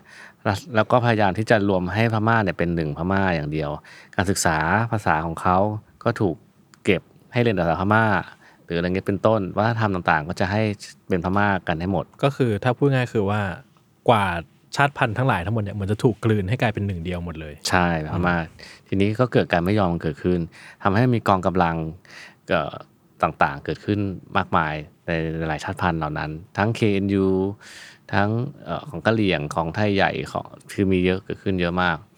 แล้วทีนี้ก็เกิดสงคราม ก็มีผู้อพยพ เกิดขึ้น ก็อพยพไปตามประเทศเราโดยรอบ จีน อินเดียไทยอะไรเงี้ยฮะก็ไปอยู่กันตามตะเข็บชายแดนหรือตามได้เข้าประเทศอะไรกันบ้าง ทีนี้ไทยก็เข้ามาเยอะเออก็เข้ามาอยู่ที่เมืองไทยกันเยอะ แล้วก็ไปอยู่ที่ชายแดนเป็นเป็นทหารเป็นอะไรกองกำลังอะไรกันเยอะ อันนั้นคือที่มาว่าทำไมเอ่อทำไมคนชาติพันธุ์ต่างๆมาอยู่ที่เมืองไทยเยอะ แล้วก็ทางพม่าเองก็อยู่ที่เมืองไทยเยอะเพราะว่ามันมีสงครามตลอดเวลาเพราะจุดนี้ครับ อื ซึ่งก็คือถ้าว่าง่ายคือเขาก็หนีมาเพื่อหาชีวิตที่ดีกว่าใช่ประมาณนั้นเนอะซึ่งเออแล้วที่บอกอ่าก็คือการต่อสู้นี้ก็ดำเนินการมายืดเยื้อยาวนาน ใช่ถูกต้องโอเคยังคงดำเนินต่อไป และที่บอกว่าเพิ่งเปลี่ยนแปลงล่าสุด อาทิตย์นี้ก็คือว่าเกิดการลุกฮือขึ้นมา ก็เหมือนกับเขาชาร์จพลังหลังจากที่เขาเพิ่งยึดอำนาจใหม่จากนางองซานซูจีที่เหมือนทุกอย่างจะดีแล้วก็ยึดอำนาจไป แล้วก็เกิดเหตุการณ์อะไรมากมายเกิดขึ้นใช่ไหมฮะแล้วก็ล้มหายอะไรกันไป แล้วก็เกิดกองกำลังเกิดเกินช่องสุมกองกำลังขึ้นใหม่เกิดขึ้นมากมาย แล้วเหมือนเขาชาร์จพลังกันได้พอดี แล้วเพิ่งจะตุ้มบูใส่จนผ่านธรรมาเริ่มถอยเริ่มยึดคืนได้แบบมากขึ้นมากขึ้นมากขึ้นเรื่อยๆแล้วอะไรอย่างเงี้ยครับอืมอืมโอเค แล้วสิ่งที่ดึงมาเป็นแบ็กกราวน์ในการเล่าอยู่ในดอยบอย มันมีประเด็นไหนบ้างอะครับ ที่มันเกี่ยวกับคนไทยใหญ่ จริงๆ มันก็เบสมาจากเรื่องของการที่แบบชีวิตของการเป็นคนไทยใหญ่ที่ต้องเจอกับสภาพแวดล้อม ตั้งแต่ตอนที่เคยบวชเป็นพระ ตอนที่แบบยังเป็นหนุ่มอยู่ แล้วก็ถูกจับมาเป็นทหาร เพราะว่าต้องลุกขึ้นมา เพราะว่าทหารส่วนใหญ่ตอนนั้นก็คือต้องเป็นแบบผู้ชาย ถูกเกณฑ์มา ตอนนั้นมันคือแบบจากเป็นพระก็ถูกจับ จับมา ก็คือใครก็โดนเกณฑ์หมใครดแหก็ละโดนเกณฑ์มา ก็จับไปอยู่แบบกระท่อม พอพอประเด็นที่ไปอยู่กระท่อมกับเพื่อน เรารู้สึกว่าชีวิตมันแบบมันอะไรวะ มันเริ่มเกิดคำถามในชีวิตว่าแบบ มันตั้งแต่เด็กมันไม่มีโอกาสได้เลือกอะไรเลย มันคือชีวิตที่มันไม่มีทางเลือก เสร็จปุ๊บวันหนึ่งก็รู้สึกว่าแบบ เอ๊ะหรือเราควรออกจากตรงนี้ แล้วรีภัยไปอยู่ในประเทศไทยที่ ก็ไม่รู้ว่าจะเจอกับอะไรอีก แต่ว่าอย่างน้อยมันเป็นการตัดสินใจที่จะออกจากที่ที่เราไม่ได้อยากอยู่ณตอนนี้อะไรเงี้ยครับแล้วหลังจากนั้นมันก็จะเล่าpart ของการที่เป็นคนไทยใหญ่ที่เผชิญชีวิตในไทยที่ต้องอยู่อย่างผิดกฎหมายอืมอยู่แบบไม่มีพาสปอร์ต อยู่แบบต้องหลบๆซ่อนๆ ตลอดเวลา อืมโอเคครับอะถ้างั้นต่อเนื่องกับอัดเลยครับผม ทีนี้ครับ ตอนที่เขาติดต่อมาเรื่องดอยบอยตอนนั้นคือที่เขาติดต่อมาครั้งแรกเขาบอกเราว่าอะไรบ้างอะเขาแค่ติดต่อมาว่า เออ แบบสนใจแบบให้มาแคสบทบทหนึ่งอือฮึในหนังของพี่เบิ้ลแล้วก็ซึ่งผมรู้จักพี่เบิ้ลอยู่ปะปลายเนาะใช่ซึ่งเราคิดว่าอัดลืมเราไปแล้ว รู้จักเพราะว่าแบบพี่เบิ้ลเคยแบบเขียนซีรีส์เออ แล้วแบบว่าที่ที่ผมเคยเล่นอะไรเงี้ยแล้วแบบเหมือนแค่เคยเจอกันผ่านๆสวัสดี แต่ว่าแบบก็ไม่ได้เคยคุยอะไรกัน แต่ก็รู้ผลงานพี่เบิ้ลมา แล้วพอติดต่อมาปุ๊บ ผมก็อ่านเรื่องย่อก่อนส่งเรื่องย่อมา แล้วก็เซ็นสัญญาอะไรใด ๆ กัน แล้วก็แบบโอเค ดูน่าสนใจ เพราะว่าอ่านเรื่องย่อเราก็รู้สึกว่าแบบเอ้ยมันเป็นประเด็นที่แบบ เราเรารู้สึกแบบสนใจอะไรอย่างเงี้ยจนได้อ่านบทเต็มครับ ก่อนมาแคสอะไรเงี้ยเราก็ได้อ่านทั้งเรื่องแล้วเราแบบอ่านจบแล้วแบบเป็นความรู้สึกนี้เลยอะมันเขาเรียกว่าอะไรนะอ่าคนลูกคนพอง คนลุกคนพองมันเป็นความรู้สึกแบบโหโคตรสนุกอะไรเงี้ยคือผมอ่านรวดเดียวจบไม่ได้พักเลยอะไรเงี้ยแล้วความรู้สึกตอนนั้นมันคือแบบใจมันแบบ เชื่อกูต้องได้บทนี้ว่ะแบบระหว่างอ่านที่แบบเห็นไปก็เห็นตัวเองในในในในสอนอะไรเงี้ยว่าแบบ เราเราเรารู้สึกคอนเน็กกับ กับตัวละครนี้จังเลยอะไรเงี้ยรู้สึกแบบ ไอ้ไฟที่มันมอดไปแล้วตายจากผมไปแล้วอะไรเงี้ย มันแบบมันกลับขึ้นมาแล้วมันก็ก็บอกกับตัวเองว่าแบบ กูต้องแคร์ให้ได้ว่ะอะไรเงี้ยมันเป็นความรู้สึกนั้นหลังจากที่แบบเราอ่านอะไรเงี้ยทั้งทั้งที่แบบ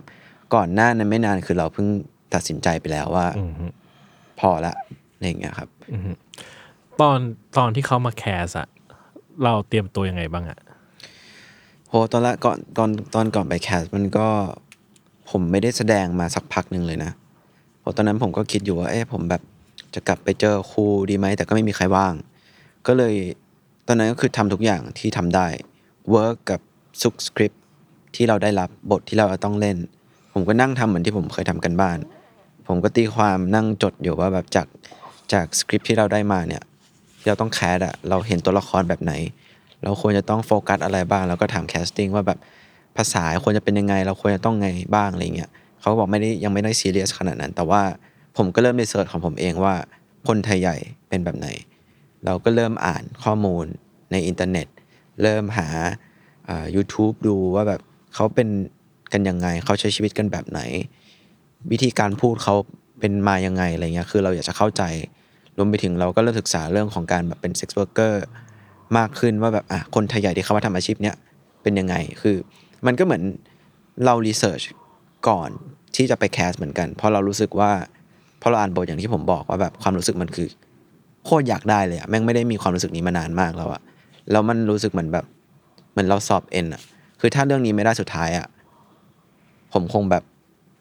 เลิกจริง ๆ แบบจริง ๆ เลยอะไรเงี้ยมันคงแบบพอแล้วอะไรเงี้ยอืมฮึใช่ มันก็เลยรู้สึกว่าเหมือนแบบส่งท้ายอะ ถ้าเป็นหนังเรื่องสุดท้ายในชีวิตที่แบบ ถ้าได้ก็ได้วะ ไม่ได้ก็เออช่างแม่งนะอะไรเงี้ยอืมอืมอืมแต่พอได้แล้วรู้สึกยังยังมีฝันที่อยากจะไปต่อกับเส้นทางนี้ไหมบอกเลยว่าเหมือนชุบชีวิตครับอืมผมรู้สึกว่าแบบมันฝันแล้วมันฝันไกลกว่าเดิมด้วย อืม อืม อะ โอเค ได้ ถามต่อครับ ทีนี้อะ เมื่อกี้พูดถึงการตีความอะไรไปบ้างนะ เบื้องต้นเออคือตอนก่อนแคสนะ ทีนี้ครับ ตอนได้บทแล้วอะ การบ้านที่เราทำเพิ่มขึ้นคือผมคิดว่าบทเนี้ยมันจริง ๆ แล้วผมว่ามันก็ยากเนาะเพราะมันเป็นทั้งแบบคือมันเป็นไทยใหญ่ มันมีเรื่องการเมืองสังคมภาษาต่าง ๆ มากมายที่แบบว่าอ่านต้องทำกันบ้านเยอะแหละอะไรเงี้ยพอเรารู้ว่าเราได้บทนี้แล้วอะการบ้านที่เราทำและการตีความตัวละครเพิ่มเติมขึ้นมาอะไรเงี้ยมันมันเป็นมันมีอะไรมันทำยังไงบ้างในตอนนั้นนะคือตอนที่ผมได้ครับ คือ confirm ก่อนถ่ายประมาณหนึ่งเดือนครึ่ง ซึ่งแบบระยะเวลาเตรียมตัวไม่ได้เยอะเลย ตอนนั้นคือผมก็โชคดีที่ผมไม่ได้มีโปรเจกต์อะไรแบบเยอะ ผมก็ทุ่มเททตลอดแบบแทบจะ 24 ชั่วโมงของเดือนครึ่งนั้นน่ะให้กับดอยบอย แต่ว่าก่อนที่ผมจะได้ confirm จากแบบทางทีมอีกอะช่วงนั้นผมก็เริ่มดู YouTube ของคนไทยใหญ่ทุกวันไปเอง คือ ตอนนั้นน่ะเราไม่รู้หรอกว่าเราจะได้ไม่ได้ แต่ใจเรามันอยากได้ มันก็ manifest ว่าแบบขอให้ได้ทุกวัน แล้วเรารู้สึกว่าแบบ เรารู้ว่าว่า timing ของการถ่ายมันประมาณช่วงไหน ตอนนั้นผมก็นั่งจดแหละว่าแบบโอเค จากสคริปต์อะมันมีอะไรที่แบบเราต้องต้องเตรียมตัวบ้างหนึ่งสองสามสี่ห้าด้วยตัวเองก่อน จนกระทั่งโอเค แล้วผมก็เริ่มทำสิ่งที่ผมทำได้ไปก่อน เช่นแบบการดูศึกษา research ชีวิตของเขาการพูด การที่เขาพูดภาษาไทยอะไรเงี้ยการเปลี่ยนสำเนียงใดๆ ที่แบบเราพยายามจะดูว่ามันจะต้องยังไงบ้าง เพราะในเรื่องมันต้อง เปลี่ยนหมดเลยอะไรเงี้ยครับจน confirm แล้วก็เอา list มาดูกันว่าแบบโอเคทางทีมมีอะไรให้เราต้องเวิร์กช็อปแต่มันก็มีส่วนที่ผมแบบเตรียมตัวของผมมาอยู่แล้วอะไรเงี้ยหลังจากนั้นมันก็มีสิ่งที่แบบต้องทำเยอะมากอย่างแรกคือผมรู้สึกว่าแบบการ get into the character การเข้าไปเป็นตัวละครเนี่ยจริง ๆ มันมันมันต้องเข้าใจและเปลี่ยนเยอะมาก เรากับศรอย่างเงี้ยครับ เราคือมาจากคนละ background เรามาจากคนที่มี privilege ในชีวิต การจะต้องไป embody เป็นตัวละครเนี่ยเข้าใจเขาจริง ๆอะ่ะมันใช้เวลาแล้วก็ต้องอาเข้าใจในหลาย ๆ มุมมากๆอะไรเงี้ยซึ่งผมให้เวลากับตรงเนี้ยเยอะมากอืมมันต้องปรับหลายอย่างมากเรื่อง mindset เรื่องความคิด ความเข้าใจต่อโลก มันต้องทิ้งทุกอย่างออกไป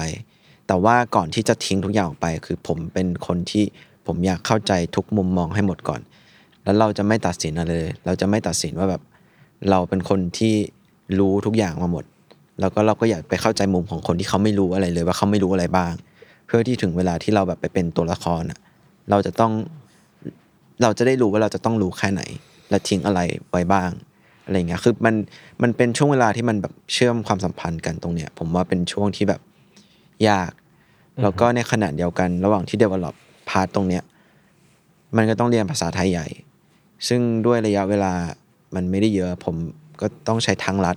ก็จะมี language coach คือพี่ไก่ที่เล่นเป็นเพื่อนของสอน ซึ่งเขาเป็นคนไทยใหญ่ เขาก็แบบเหมือนวิธีการคือตอนนั้นจริงๆ ถ้าผมมีเวลากว่านี้ผมก็อยากเรียนแบบ foundation ของภาษาเพื่อเข้าใจมันจริง ๆ เพราะเราอยากจะแบบเข้าใจแต่ว่า พอเวลาจำกัดเรารู้เบื้องต้น แล้วก็ที่เหลือคือเรามาโฟกัสกับการ work กับ dialogue อืมให้เข้าใจแล้วออกเสียงให้มัน ตรงและคล้ายกับคนไทยใหญ่มากที่สุดอะไรเงี้ยครับ ตอนนั้นก็คืออพี่ไก่เขาก็จะอัดเสียงได้หรอกพวกนี้มา เราก็ต้องมานั่งแกะทีละตัว ทีละคำเลยคำนี้วรรณยุกต์อะไรเสียงเป็นแบบไหน ผมก็นั่งทำอย่างเงี้ยไปเรื่อยๆ แล้วก็ฝึกพูดทุกวัน แล้วก็เวลานัดวันในการโทรคุยนัดคุยกันนัดเจอกันเพื่อซ้อมบท แล้วก็พี่ไก่เขาก็จะคอยแบบ collect tone ว่าแบบ ยังไม่ได้ยังไม่เหมือนอะไรเงี้ยก็คือพวกพวกสำเนียงพวกสำเนียงำใช่ครับน้ำเสียงแบบเขาเรียกอะไรเอ่อ Stress เสียง straight ของคำใด ๆอะไรเงี้ยครับ แล้วมันก็ต้องเริ่มแบบโอเค พอตรงนี้เริ่มแม่นเริ่มอยู่ในในเนื้อละมันต้องจำให้ได้ด้วยอะแบบต้องไม่มีดาวว่าระหว่างที่เราพูดอะไรเงี้ยมันก็ค่อยๆ develop ไปหลังจากนั้นก็คือเริ่มโอเค ลองซ้อมกับอารมณ์ ว่าถ้ามันพูดในอารมณ์ต่างๆ เสียงเราจะเพี้ยนไหมอะไรอย่างเงี้ยคือมันก็มี process ตรงนี้ที่แบบต้อง work ไป ในขณะเดียวกันระหว่างที่ฝึกไทยใหญ่ไปด้วย ก็ต้องเปลี่ยนสำเนียงพูดภาษาไทยของผม transform ตัวเองจากที่เราพูดภาษาไทยแบบไทยกลางแบบที่เราพูดมาทางชีวิต ก็ต้องเปลี่ยนเป็นสำเนียงที่แบบเป็นคนคนไทยใหญ่ที่มาพูดภาษาไทย ซึ่งอันเนี้ยก็เป็นเป็นสิ่งที่ผมทำมาก่อนอืมที่ผมดูยูทูบเบอร์เอ่อชาวไทยใหญ่คนหนึ่งที่เขาอยู่ที่เชียงใหม่จริง ๆ ผมก็ดูทุกวันครับ แล้วก็วันหนึ่งก็จะใช้เวลาอย่างเงี้ยหน้าคอมกลับมา สองชั่วโมงบ้าง แล้วแต่สามชั่วโมงบ้างต่อวันเปิดของเขาวนไปคลิปซ้ำแล้วซ้ำเล่าหรือแบบเขามีคลิปใหม่ก็ก็ตามดูแล้วก็เปิดฟังฟังเสร็จก็พูดตามก๊อปปี้พอเราเริ่มรู้สึกว่าเราเริ่มคุ้นชินกับสำเนียงหรือเราปรับลิ้นของเราแล้วอะไรเงี้ยเราก็เริ่มเอาเดอะล็อกในชีวิตจริงของสอนมาพูดด้วยสำเนียงนี้ ไปเรื่อยๆทุกวันคือทุกวินาทีมันแบบมันอยู่กับสิ่งนี้อืม ตลอดอะไรเงี้ยครับอืมซึ่งจริงมันก็มันก็ยากนะเหมือนกับว่ามันมันมันต้องต้องทิ้งร่างกายเนื้อตัวใช่ครับดั้งเดิมใช่ของเราไปเพื่อแบบเพื่อแอบสอบใช่ครับ ตอนนั้นสิ่งอื่นเข้าตอนนั้นมาคือเป็นแบบนั้นเลยคือชีวิตจริง ผมก็เจอเพื่อนเจอแบบ เจอคนอื่นๆอะไรเงี้ยเราก็ติดซึ่งตอนนั้นคือในใจก็เริ่มรู้สึกดีนะเพราะเรารู้สึกว่าเราโฟกัสแล้วเราออฟเซตแล้วมันแบบโอเคมันเริ่มมันเริ่มเห็น transformation ของตัวเอง เราเริ่มเริ่มเห็น development ว่าแบบเฮ้ยเรากำลังอืมเข้าใกล้แบบหรือ connect กับสอนแบบแบบที่เราอยากจะให้ไปถึงหรือแบบถึงเป้าที่เราตั้งไว้ว่าก่อนไปถ่ายอะกูต้องพร้อมแบบร้อยเกินร้อยเปอร์เซ็นเพื่อที่แบบไปถึงหน้าเสร็จแล้วไม่ไม่มีใครดาวว่าแบบนี่คือมึงไม่ทำกันบ้านอะไรเงี้ยคือมันเป็นgoal ของเราที่แบบเรามีเวลาน้อยก็จริงแต่ว่า เราต้องทำไม่ได้นะตอนนั้นมันมีความคิดเดียวเนี่ยแล้วผมก็ฝึกทุกวันแล้วมันก็จะมีนอกเหนือจากเรื่องภาษาตรงนี้ก็มีเรื่องแบบต้องเรียนเต้น เพราะว่ามันต้องมีแบบการต้องเต้นอะไรเงี้ยแล้วผมก็แบบเออห่วยแตกมากเลยก่อนหน้าที่จะเรียนอะไรเงี้ยคือแข็งเป็นหินแบบเรา isolate body ไม่ได้เลยอะไรเงี้ยแต่ว่าตอนนั้นก็มีเวิร์กช็อปสามสี่ครั้ง แล้วก็ที่เหลือคือเราก็ฝึกเอง ที่บ้านทุกวัน คือมันเหมือนแบบเดือนเดือนครึ่งนั้นอะผมดอยบอยไปประมาณ 95%ของชีวิตอืมที่แบบเราอยู่กับดอยบอยจริง ๆ แบบตื่นมาก็คือ แบบพูดภาษาไทยแบบเปลี่ยนสำเนียง ว่างก็คือเต้นอะไรอย่างเงี้ย ทุกอย่างมันคือแบบอยู่ตรงนั้น แล้วก็ลดน้ำหนัก แล้วก็เพิ่มกล้ามเนื้อ อะไรอย่างเงี้ยครับ ให้มันฟิตแบบแบบที่เรารู้สึกว่าถ้าเราเป็นเป็นเราจะไปขายเรารู้สึกว่าแบบ เออ เราเรามี mindset นี้ว่าแบบกูต้องดูแบบลีนแล้วจากที่ผมเคยไปรีเสิร์ชมาด้วย อะไรอย่างเงี้ยเราก็รู้ว่าแบบอ๋อคนที่เขาทำงานเนี้ยเขาแบบซีเรียสกันเรื่องนี้มาก เพราะมันแบบมีผลต่อการแบบดึงดูดอืมลูกค้า แล้วก็สุดท้ายสิ่งสำคัญที่เตรียมคือเรื่องของสภาพจิตใจ เรื่องของอ่า mental health ว่าแบบเหมือนมันจะต้องอยู่ใน position ที่แบบเราพร้อมทำงาน จริง ๆ แบบเคลียร์ทุกอย่าง แล้วก็ไปด้วยก่อนถ่ายคือแบบแม่งเป็นความรู้สึกที่ดีมากสำหรับผมตอนไปถ่ายว่าแบบเหมือนเราเคลียร์ทุกอย่างเราเราทำจนเรารู้สึกว่าแบบ เราไม่กลัวเลยอะว่าแบบจะเกิดอะไรขึ้นพรุ่งนี้จะถ่าย scene ไหนอะไรเงี้ยอืมมาเลย อยู่ในเนื้อในตัวหมดแหละเหมือนเราเรารู้สึกว่าเราเรา absorb เขาจนแบบ เราเราเหมือนเราแชร์ชีวิตกันจริงอ่าฮะๆผมทุ่มจริง ๆ อะไรเงี้ยแบบให้กับมันอะไรเงี้ย ซึ่งอ่าในมุมผมนะที่เป็นคนดูได้ดูแล้วผมก็จะรู้สึกว่าสิ่งที่ผมสนใจมากๆของของอัดในเรื่องเนี้ยคือ ผมสนใจ body มากเลยอะผมรู้สึกว่าคือคือเวลาผมดูหนังอะผมรู้สึกว่า body มักจะบอกอะไรหลาย ๆ อย่าง ของตัวละครได้อะแล้วรู้สึกว่าเอ้ย body ที่เราเห็นในเรื่องเนี้ยมันมีความแบบ body มันเล่าเรื่องบางอย่างอยู่มันมันเล่าภาวะหรือเล่าตัวละครบางอย่างอยู่ที่ผมว่าน่าสนใจมาก ไปดูกันเอง ไปดูกันเองครับ โอเคอะทีนี้เมื่อกี้พออัดพูดถึงการเตรียมต่างๆ มาแล้วใช่ไหมทีนี้อยากรู้ว่าอะไรคือความน่าสนใจของตัวละครสอนตัวเนี้ยในมุมของอัดเองอะสอนน่าสนใจยังไง แล้วก็ แล้วก็เอ่อรู้สึกยังไงที่ต้องเล่นเป็นตัวละครตัวนี้เอ่ออย่างแรกถ้าถามว่ารู้สึกไงผมรู้สึกเป็นเกียรติที่และดีใจที่ได้ได้รู้จักกับสอน ได้รู้สึกเหมือนเป็นเพื่อนกัน และได้รับรู้เรื่องราวชีวิตของเขา แล้วก็รู้สึกว่าสำหรับเราคือ ผมก็ไม่ปฏิเสธว่าแบบเรามาจากชีวิตที่เรามี privilege การที่เราไปรับบทของคนที่เขามีชีวิตที่แตกต่างกัน มันคือในมุมหนึ่งคือเราก็ไม่อยากจะเป็นคนที่แบบอ้าแค่ไปรับบทแล้วจบ เราอยากที่จะทำอะไรที่มันมีความหมายและเราเราได้ทำให้คนได้รู้จักหรือรับรู้ว่า ชีวิตของคนกลุ่มเนี้ยมันมันมีอยู่จริง แล้วมันไม่ได้อยากให้แค่เขาแบบรู้สึกสงสารเมื่อดู แต่อยากให้เขาเข้าใจและมองคนคนกลุ่มเนี้ยในฐานะที่เขาเป็นมนุษย์คนหนึ่ง คือผมรู้สึกว่าแบบตอนผมได้รับรู้เรื่องเนี้ยความน่าสนใจคือเรารู้สึกว่าแบบนี่คือมนุษย์อีกคนหนึ่งบนโลกใบเนี้ยที่เขาอยู่บน condition เนี่ยของชีวิตที่เขาไม่มีทางเลือก แล้วมันก็ reflect กลับมาว่าแบบเราที่แบบมีชีวิตอีกแบบหนึ่ง เรามีความ suffer ทุกคนมีความ suffer แต่ว่าเรา suffer กันคนละแบบ แต่การที่เราเห็นชีวิตเขาที่แบบ โหแบบไม่มีทางเลือกแบบมันไม่ได้เลือกอะไรหรือบางทีเขาเขาอันอินฟอร์มในหลายมิติของสังคมมากว่าแบบบางทีเขาไม่รับรู้ด้วยซ้ำว่าเขาควรจะได้รับสิทธิขั้นพื้นฐานอะไรบ้าง หรือควรจะถูกทรีตยังไง หรือควรจะแบบได้รับศักดิ์ศรีความเป็นมนุษย์จากเพื่อนมนุษย์คนอื่นยังไง คือมันเลยกลายเป็นว่าแบบที่ผมสนใจคือผมรู้สึกว่าแบบ พอเรารู้แล้วอะ เรารู้สึกว่าแบบการไปรับบทเนี่ยคือเหมือนเราอยากจะแบบ เหมือนเราเรายืนอยู่ข้างหลังแล้วเราแบบ เราจะทำหน้าที่ในฐานะนักแสดงของเราอะในการถ่ายทอดให้คนได้เห็นความจริงของคนกลุ่มเนี้ยให้ได้ดีที่สุด แล้วผมรู้สึกว่าตอนตลอดเวลาที่ผมเล่นอะผมกับสอนคือแบบมันอยู่อย่างเงี้ย คือผมเป็นสอนแต่ผมแบบต้องห้ามรู้อะแต่ในขณะเดียวกันเหมือนอัดเอาวัดอยู่ข้างหลังสอนแล้วคอยบอกว่าแบบเหมือนเชียร์อยู่ข้างหลังว่าแบบ วันหนึ่งกูแบบอยากให้มึงแบบอืม ได้รับรู้ว่าแบบชีวิตมึง deserve better อืมแบบควรจะได้รับสิ่งที่ดีกว่านี้ ควรจะแบบมีมีโอกาสมีทางเลือกกว่านี้อะไรเงี้ยครับ คือมันเลยเป็นความรู้สึกที่แบบ เรารู้สึกว่าเรากำลังได้พูดเพื่อคนที่เขาไม่รู้ด้วยซ้ำว่าเขามีโอกาสหรือมีเสียงที่พูดได้แค่ไหนอืมอืมมันเลยเป็นสิ่งที่ผมรู้สึกว่ามัน meaningful กับเรา แล้วผมจะไม่ได้ใส่ว่า ผมคือคนที่มี privilege ในชีวิต แต่ในขณะเดียวกันคือเราก็ไม่ได้ทำเพราะแค่ว่าเรารู้สึกสงสาร ไม่อืมเราแค่มองว่าเขาคือมนุษย์คนหนึ่งที่คนอาจจะไม่รู้ด้วยซ้ำว่าเขาอยู่ยังไงอืมอาจจะเป็นคนที่ไม่เคยถูกเห็น ไม่เคยถูกเห็น ใช่เนาะครับได้ครับเอ่อทีนี้อันนี้ก็เป็นอีกข้อหนึ่งที่สปอยเยอะไม่ได้ แต่ว่าผมว่าตัวละครพี่เป้เป็นตัวละครที่น่าสนใจมากอีกตัวหนึ่งคือผมชอบตัวละครพี่เป้มากผม รู้สึกว่ามิติตัวละครพี่เป้มันน่าสนใจ แล้วก็หลายๆครั้งเราไม่รู้ว่าเขาคิดอะไร หรือเขาทำอะไร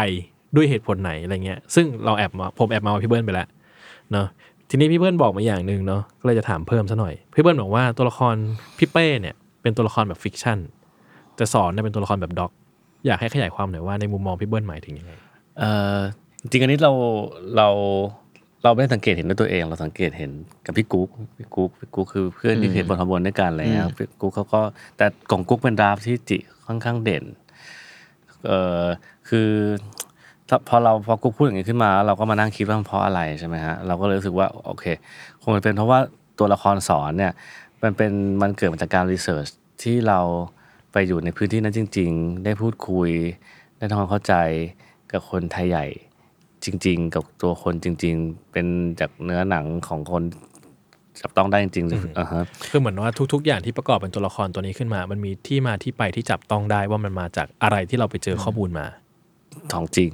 ส่วนตัวละครจิที่แสดงโดยเป้เนี่ย เป็นตัวละครที่เราฟีดข้อมูลมาจากการอ่านจากหน้าจอจากข่าวจากอะไรต่างๆ ก็ประกอบรวมกันเข้ามา เป็นตัวละครของเป้ เพราะนั้นเนี่ยมันก็ค่อนข้างเป็นตัวละครที่มาจากจินตนาการมากกว่าไงฮะแล้วก็ story หรือการ drive เรื่องอะไรอย่างเนี่ยมันเกิดขึ้นมาเพราะตัวละครของเป้เยอะเหมือนกันเวลามันจะ trigger หรือมันจะอะไรในเรื่องเนี่ยเพราะฉะนั้นเนี่ยเวลามัน trigger หรือมันจะ twist หรือมันจะบทมันจะ move ไปที่ไหนในช่วงหลาย ๆ ช่วงของเรื่องเนี่ยมันก็มาจากตัวละครนี้เพราะฉะนั้นเราก็เลยว่าสิ่งที่มัน move เรื่อง ด้วยในอันดับหนึ่งที่ทำให้มาเขย่าชีวิตสอนเนี่ย มันก็เกิดจากเอ่อความเป็น fiction นี่แหละ ที่มันอยู่ในตัวละครเป้อะอืมเพราะหมายถึงว่าถ้าเกิดว่าเราปล่อยตัวละครสอนให้มีชีวิตไป มันก็ดำเนินไปอย่างนั้นแหละ แต่ว่าพอเมื่อมันเข้าฟอร์มภาพยนตร์น่ะเมื่อมันเป็นพล็อตเป็นอะไรเนี้ยมันเดินด้วยตัวละครของพี่เป้ตัวละครจิเอ่อตัวละครจีบมันเป็นตัวปลา run run the world something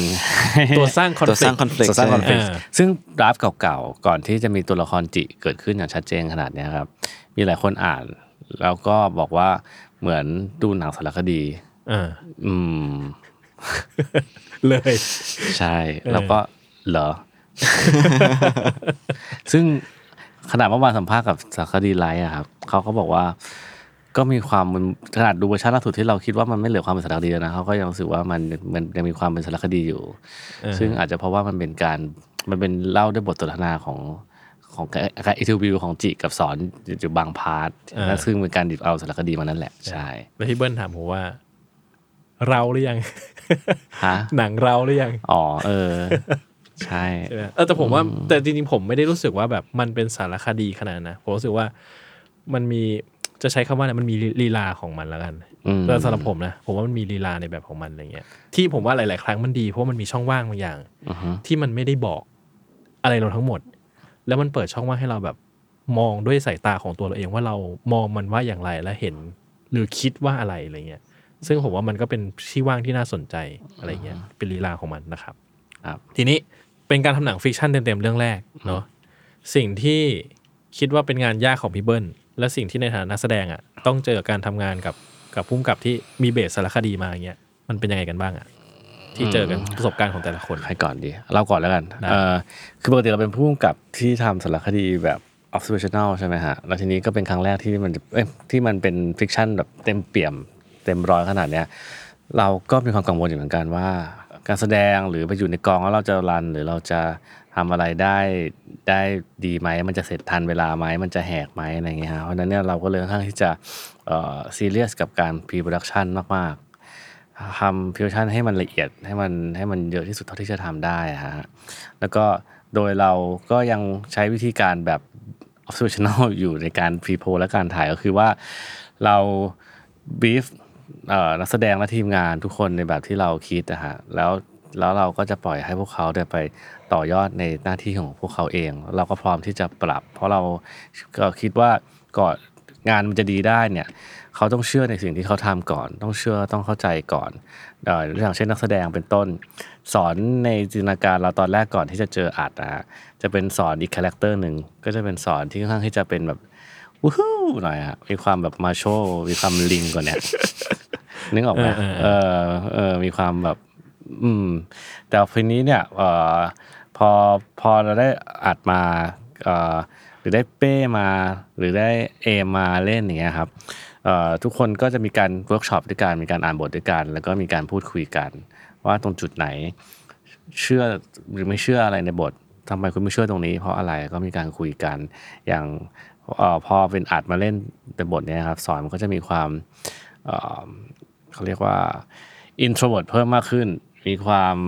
depressed ขึ้นมากขึ้น มีความเอ่อมีความ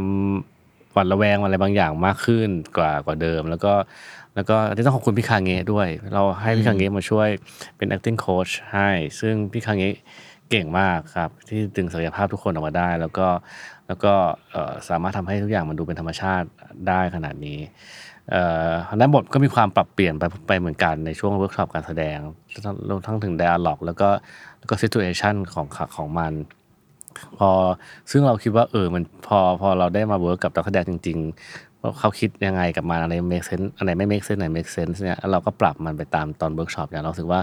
บทหนังมันมีความเป็นมนุษย์เพิ่มมากขึ้นแบบก้าวกระโดดมากๆครับเออมีความจับต้องได้มีความออมีเนื้อมีหนังมีความ เชื่อได้ง่ายว่ามันเป็นคนจริง ๆ ขึ้นมามากกว่ามากกว่าเดิมที่เราเขียนแต่หลอกให้ทุกๆ คนเลยอย่างเงี้ยครับแล้วก็แม้กระทั่งทีมงานด้วยทีมงานเนี่ยเราก็ก็ค่อนข้างที่จะเราเลือกเข้ามาแล้วจากงานผ่านมาของเขาเราก็ค่อนข้างที่จะปล่อยให้เขาตีความ เรา brief ไปให้ทีนึงแล้วปล่อยให้เขาตีความมา เราก็ต่อยอดจากที่เขาตีความมาในทุกๆส่วนทั้งช่างภาพ ทั้งทีม art เสื้อผ้า ดนตรีอะไรอย่างเงี้ยฮะ ทีนี้พอ pre-production กันอย่างเอ่อเข้มข้นเสร็จแล้วเนี่ยพอถึงกองถ่ายอะเราก็แอบมีความเอ่อใช้ System Run แล้วก็ไว้ใจทุกคนอืมแล้วเราก็ observational เหมือนเดิมก็คือทำหน้าที่เลือกอย่างเดียวใช่ไหมเลือกเอ้ยได้ชอบไม่ชอบโอเคไม่โอเค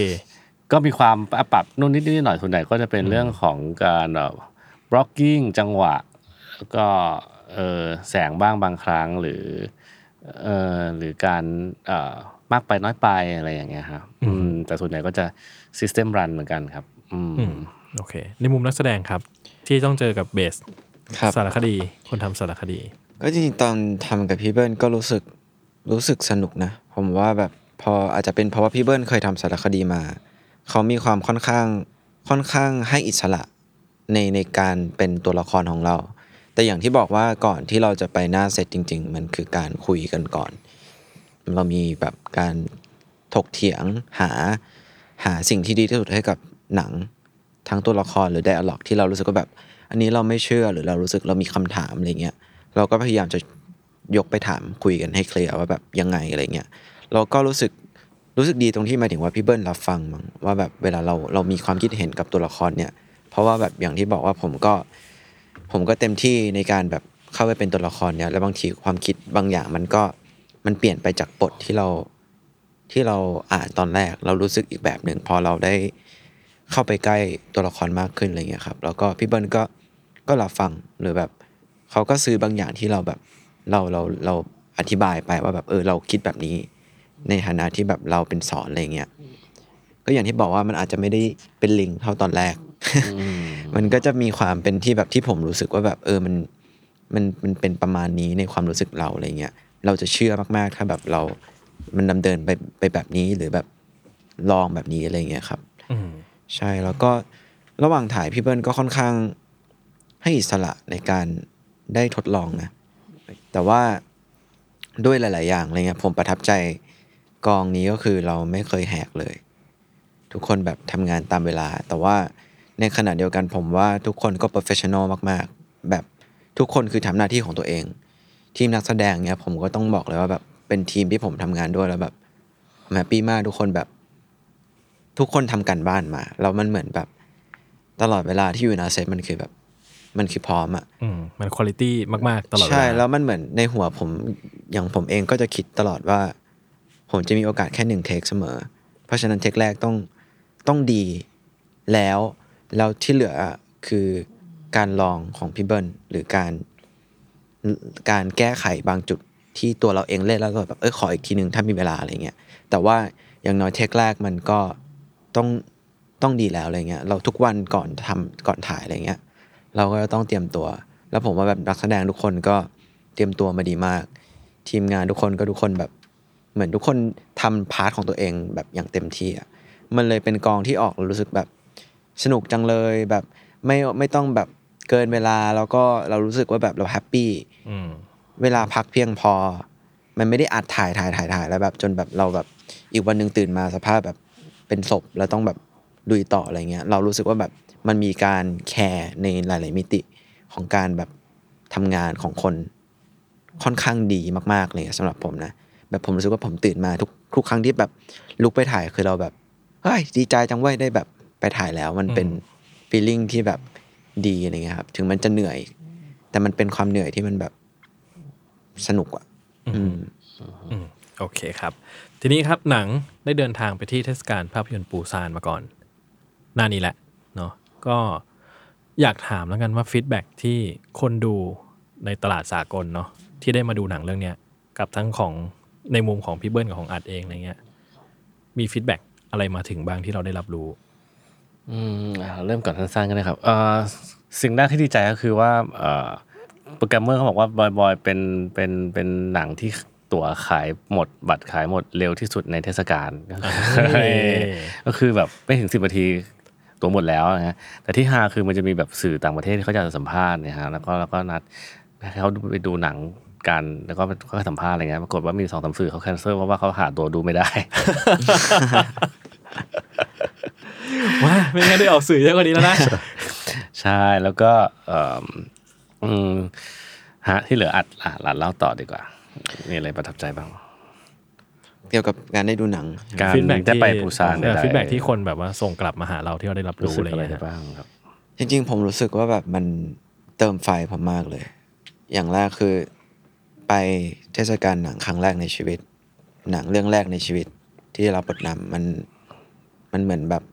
check all the boxes แบบความฝันที่เราเคยมีตั้งแต่สมัยนู้นอะไรเงี้ยแล้วมันไกลกว่าที่เราคิดไปอีก แล้วก็ผมจำได้เลยตอนที่ได้ดูหนังบนจอ มันแบบ ดูจบผมน้ำตาไหลเลยอะผมรู้สึกแบบ มันมันมันดีใจแล้วดูพอดูจบเราแบบ เรารู้สึกว่าแบบโอเคหนังสนุก เราภูมิเราเราภูมิใจที่แบบได้อยู่ในหนังเรื่องนี้ที่แบบ finally แบบ ผลลัพธ์มันออกมาแบบ แบบที่เราแบบพึงพอใจอะไรเงี้ยที่เหลือ feedback ต้องรอรอฟังจากคนดูทุกคนนะครับว่าเป็นยังไง แต่สำหรับตัวผมเองผมรู้สึกแบบ happy มากอือฮึๆดีใจกับแบบพี่เบิ้ลกับทีมทุกคนอะไรเงี้ยแล้วผมว่าการไปปูซานของผมมันค่อนข้างแบบมีหลายความรู้สึกมันทั้งอิโมชัน a ลทั้งแบบเป็นความรู้สึกว่าแบบเหมือนได้ achieve บางอย่างในชีวิตจริง ๆ ในฐานะนักแสดงเอิ่ม รู้สึกว่าได้เจอคนมากมายที่แบบได้เข้ามาคุยกับเรา แล้วบอกว่าแบบอยากรอดูหนัง หรือบางคนดูก็เดินมาบอกว่าชอบมาก แล้วก็ได้เจอแบบนักแสดงจากบีฟโจเซฟลีอะไรเงี้ยครับ ซึ่งอันนั้นก็คือคนที่แบบเหมือนเขาอยู่ก็บังเอิญเราก็ยืนคุยกัน แล้วก็คุยกันแป๊บเดียวแล้วก็เขาก็แค่ถามว่าแบบ how are you แบบ how is your industry how is your life as an actor อะไรเงี้ย แล้วผมก็เล่าให้เขาฟังว่าแบบผม suffer เขาก็แบบตบไหล่ตบไหล่แล้วเขาก็แบบเหมือนเขาก็เข้าใจแล้วก็คุยกันต่อแล้วเขาก็บอกว่าแบบเออแบบ keep doing it อืมแบบ you can go further I believe that อะไรเงี้ยแล้วมันเหมือนความรู้สึกมันคือ เหมือนไปรับกำลังและพลังจากแบบคนที่ทำหนังอืมจริง ๆ จากที่ปูซานนักแสดง ที่ผมคิดว่าทุกคนก็เจอความยากลำบาก ในแต่ละรูปแบบไม่เหมือนกัน มันเลยกลับมาด้วยความรู้สึกที่ positive มากอือฮึๆ ใช่ครับอืมได้รางวัลที่ปูซานมาด้วยนี่ใช่ครับ อ่าฮะคืออะไรครับอันนั้น อันนั้นเป็นรางวัลเอ่อ Rising Star Award จาก m a r i c a r e Asian Star Award ที่เอ่อ collaborate กับปูซาน International Film Festival ครับ ก็เอ่อเป็นรางวัลที่ผมก็ไม่คาดคิดไม่ได้อยู่ในหัวสารระบบเลยว่าจะได้อะไรอย่างเงี้ยครับ แล้วก็สุดท้ายเหมือนเขาเลือกจาก จากการดูหนังในปีปีนั้นอะไรอย่างเงี้ยครับว่าแบบ เออ คนนี้น่าสนใจแล้วก็ก็ได้ อืมก็ไม่รู้เหมือนกันว่าทำไม แต่ว่าแบบ มันยิ่งทำให้มันยิ่งเหมือนเซอร์ไพรส์ผมขึ้นไปอีกว่าแบบทำไมมันถึงแบบคนถึงเห็นอะไรบางอย่างสักทีหรือแบบเห็นอะไรในตัวเราแล้วเขาให้ขนาดนี้เลยเหรออะไรเงี้ย คือมันเป็นความรู้สึกแบบ ตกตะลึงแปลกใจหลาย ๆ อย่างไปหมด แต่ในขณะเดียวกันมันก็ตื้นตันใจอะไรเงี้ย แต่ตอนที่รู้พี่เบิ้ลเขาโปะแตกนะคือเรารู้ก่อนเรารู้ก่อนอ๋อแล้วเหรอก็เออตอนแรกว่าจะไม่บอกอะไรเงี้ยฮะแล้วก็แล้วก็มันจะมีแบบสเกจ u ว่าต้องทำอะไรบ้างวันนั้น แล้วเราก็เออส่งไปเราไม่ได้อ่านละเอียดมันบอกว่าคุณเหมือนเหมือนว่ามันจะได้รางวัล award something เงี้ยอัดก็ถามเอ้ยอันนี้มันมันมันได้รางวัลเหรอหรือว่าเขาส่งให้ทุกคนเป็นเป็นการแจกรางวัล award winner อย่างเงี้ยเราก็อุ้ยยังไงดีวะเนี่ย เราก็เลยตอบไปว่า ไม่รู้ไม่รู้ไม่รู้ไม่รู้ คือทำไมตอบมีพิรุธอย่างนั้นนะตอบมีพิรุธมากไม่ตอบอะไรใช่แต่ว่าที่ขำคือโจเซฟลีเขาบอกว่าเขาเป็นตอนบอลเขาเป็นหนึ่งในไม่กี่เดือนเขาอยากดูที่เทศกาลใช่ใช่ไหมเป็นแบบแต่ว่าประสบประสบชะตากรรมซื้อตั๋วไม่ทันเช่นกันอ๋ครับอก็ต้องบอกเขานะ และสื่อที่แคนเซิลแบบว่ารอดู กว่า 190 ประเทศทั่วโลกที่เน็ตฟิกเท่านั้นใช่เออตอนนั้นก่อนที่ก็ห้ามบอกก็เออก็ห้ามพูดห้ามบอกกันอะไรเงี้ยแล้วก็อะใช่ก็ก็ดีฮะอืมก็อย่างอัดได้รางวัลมาก็ถือว่ามันก็สิ่งที่ proof proof เอ่อความตั้งใจหรือความทุ่มเททั้งหมดอะไรเงี้ยครับอืมคือคือส่วนตัวเราก็จะมี logic ว่าเออเวลาทำอะไรเราก็จะเต็มร้อยเหมือนกันคือเต็มที่ที่สุดที่จะทำได้เอ่อเต็ม limit นะฮะทีนี้ เราก็จะชี้ตัวเองอะเราก็จะเป็นคนชี้ตัวเองเพื่อจะ protect ความ suffer ของตัวเองนิดนึงว่าถ้าเกิดกูตั้งใจที่สุดละผลลัพธ์มันออกมาเป็นยังไง ก็ปล่อยให้ผลลัพธ์มันเป็นไป มันจะบวกจะลบก็ไว้พัฒนาเรื่องต่อไปอะไรเงี้ยก็จะไม่ค่อย suffer กับเรื่องพวกนี้ แต่ว่าส่วนใหญ่เรารู้สึกว่ากับการถ้าเราเต็มที่กับมันแบบสุดๆตัวเนี้ยมันมักจะพาไปสู่เอ่อสิ่งดีๆ มากกว่าที่จะ suffer ครับอืมโอเคครับผมอะทีนี้ครับ ผมคิดว่าแบบว่าคือโดยหลักการแล้วนี้มันก็ ผ่านมือสตูดิโอมา แล้วตอนนี้ก็จะไปอยู่ในสตรีมมิ่งเนาะเออผมคิดว่าหนังมันพูดเลยประเด็นที่มันแบบมันละเอียดอ่อน มันการเมืองแล้วมันก็มีความกล้าหาญบางอย่างมากๆเนาะที่เราอาจจะไม่ได้เห็นในหนังกระแสหลัก หรือหนังระบบสตูดิโอบ่อยๆแน่นอนอะไรเงี้ยนะฮะก็เรื่องลี้ภัยเรื่องอุ้มหายชนกลุ่มเนาะคือมันมีสารพัดเรื่องเนาะ sex worker คือมีเต็มหมดเลยนะครับผม แล้วก็สำหรับทั้งสองคนครับ หนังเรื่องนี้เนี่ยจริงๆแล้วมันกำลังเล่าเรื่องของอะไรอยู่ ถ้าพูดถึง core หลักของมันแล้วจริงๆมันพูดถึงเรื่องความฝันครับทุกคนมีฝันนั่นแหละแต่ว่าอยู่ที่ว่าสภาพแวดล้อมเนี่ย environmental ของเราเนี่ยที่เราในสภาพสังคมที่เราอยู่เนี่ย